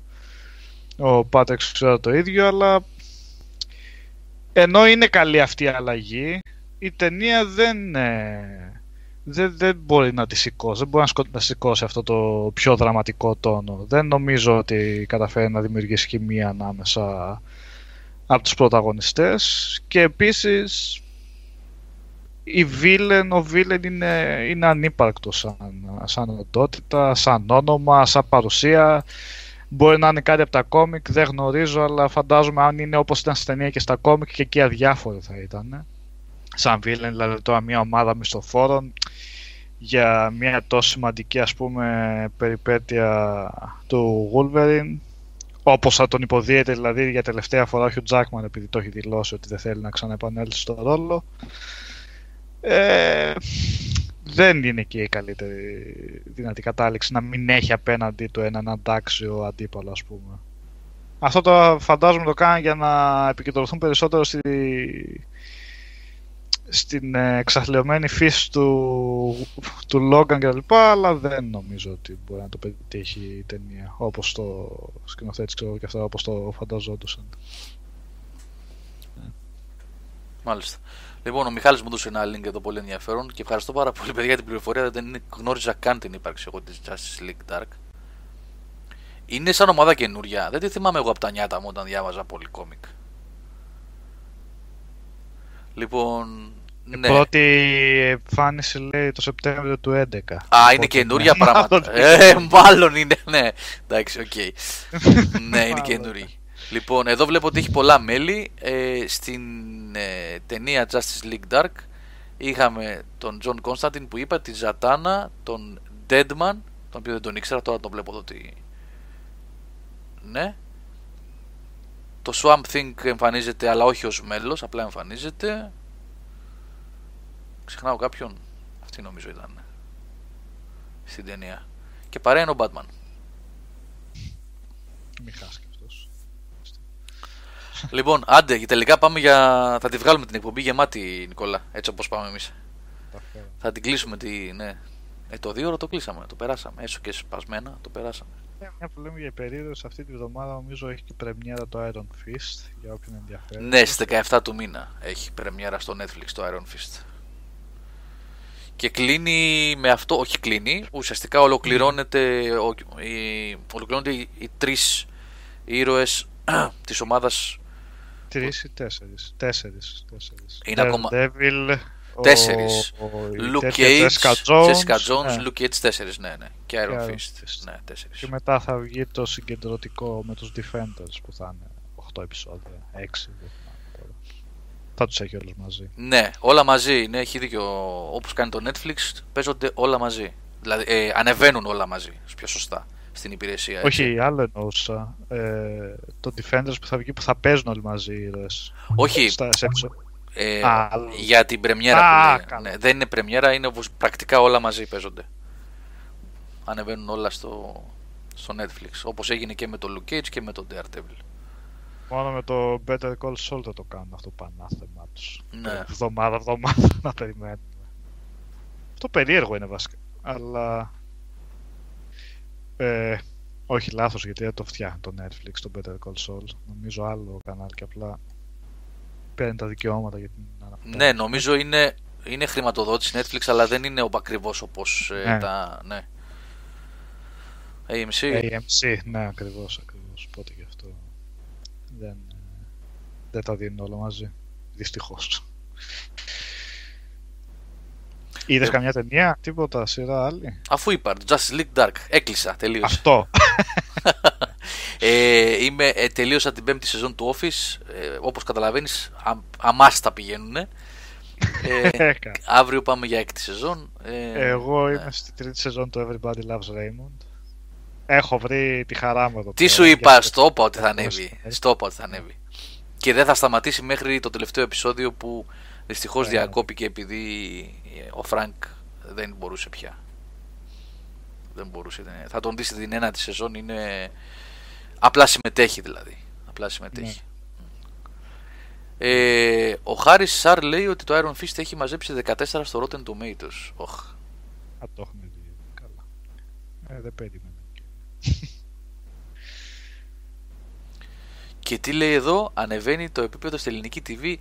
Αρχίζει λέει real, σκουπιδο reality με έγκλειστους. Στο ε. Τι σοβαρά μιλάτε, ξεκινάει reality με έγκλειστους. Α, το Star Academy είναι με έγκλειστο Star Academy. Αυτό με τη βύση, αυτό που λέγαμε την προηγούμενη εβδομάδα με, το, με τη βύση τον Καρβέλα και τον Κωστόπουλο είναι με έγκλειστους. Φέρτε και το μικρούτσικο, παιδιά. Φέρτε τους όλους. Βγάλτε από την τουλάπα τους σκελετούς να πάμε πάλι στο 2000. Ναι, άστο. Γιατί φύγαμε τώρα, πήγαμε εκεί. Άστο. Πω, πω, πω, ρε, Κώστα τώρα. Τι... Άστο, λοιπόν, κλείνουμε, παιδιά. Κλείνουμε. Sorry για αυτό που έγινε σήμερα. Τα παράπονα σας στη Microsoft. Γιατί είχε πέσει και το. Γράφατε στο Skype και το. Στο Skype, λέω, συγγνώμη, στο chat. Και το. Το live. Και το live και το app στο... στα κινητά. Εντάξει. Λοιπόν, ε, μέσα στη εβδομάδα έχουμε αρκετά περισσότερα να πούμε, παιδιά. Θα δείτε, είπαμε τα reviews Zelda, θα δείτε και άλλα ετοιμάζουμε και για το Fast RMX. Θα έχουμε και stream την Παρασκευή και πολλά περισσότερα.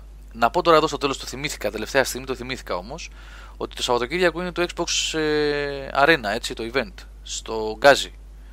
Ε, είναι δύο μέρες, Σάββατο και Κυριακή. Εγώ κατά πάσα πιθανότητα την Κυριακή τελικά θα πάω το απόγευμα. Αλλά... Ω, Σατσάντο, ευχαριστώ ρε για τα τεύχη. Ναι, θα τα δω. Λοιπόν, ε, οπότε αν βρεθείτε εκεί θα τα πούμε με πολλούς από εσάς από κοντά. Αλλά και ακόμα και να μην βρεθούμε την ίδια στιγμή, δεν χάνετε τίποτα να πάτε. Μάλλον κερδισμένοι θα είσαστε. Αυτά τα events ωραία να τα στηρίζετε από όποια εταιρεία και αν γίνονται. Ε, χρήσιμο είναι για την αγορά των gamers, για την κοινότητα, έτσι. Α, λοιπόν, για το 300, 300 vidcast, παιδιά, ε, όπως ενδεχομένως καταλάβατε, δεν έγινε γιατί εγώ ήμουν πάρα πολύ, σε, πάρα πολύ άρρωστος το, την προηγούμενη εβδομάδα. Το βίντεο που είδατε με το λάμπρο που ετοιμάσαμε για το Switch βγήκε με εμένα να είμαι με πυρετό και με γαστρεντερίτιδα με το ζόρι κρατιόμουν ας πούμε για να βγει το βίντεο αυτό. Ήρθε το πρωί δηλαδή της ε, Τετάρτης ο Λάμπρος, κάναμε το βίντεο και μόλις έφυγε εγώ πέθανα και αναστήθηκα ξανά. αναστήθηκα ξανά Πέμπτη απόγευμα προς Παρασκευή μετά. Ε, ίσα που πρόλαβα να φτιάξω το βίντεο, τέλος πάντων δεν πρόλαβε να γίνει vidcast για να κάνω εκεί να ανακοινώσω νικητή κτλ. Θα το μεταφέρω, δηλαδή η κλήρωση και η ανακοίνωση του νικητή θα τη μεταφέρω για το Vidcast 301 αυτής της Παρασκευής. Έτσι. Οπότε θα ανακοινωθεί ο νικητής του μεγάλου διαγωνισμού με όλα αυτά τα υπέροχα δωράκια ε, την Παρασκευή αυτή που μας έρχεται. 17. Σωστά το λέω, 17 του μήνα. 17 του μήνα. Θα έχει jackpot. Ε, δεν ξέρω ρε Κώστα, μπορεί να βάλω και κάνα, και κάνα εξτραδάκι μέσα για jackpot. Ε, και μην ξεχνάτε ότι έχουμε και τον άλλο διαγωνισμό, ο οποίος είναι ωραίος γιατί είναι βιβλία. Τα βιβλία πάντα είναι αξιόλογοι διαγωνισμοί, ξεχωριστοί. Έτσι για το καρτέλ. Λοιπόν, αυτά παιδιά. Ευχαριστούμε πάρα πολύ για την παρέα. Sorry για τη διακοπή, αλλά δεν φταίγαμε εμείς. Περισσότερα μέσα στη εβδομάδα. Ακούσατε από την αρχή της εκπομπής Κώστα Παπαμήτρου και Σάβα Καζατζίδη. Και τώρα Νικόλα Μαρκόγλου και Γιώργο Καλύφα. Λοιπόν, καλό βράδυ. Bye. Καλό βράδυ, παιδιά.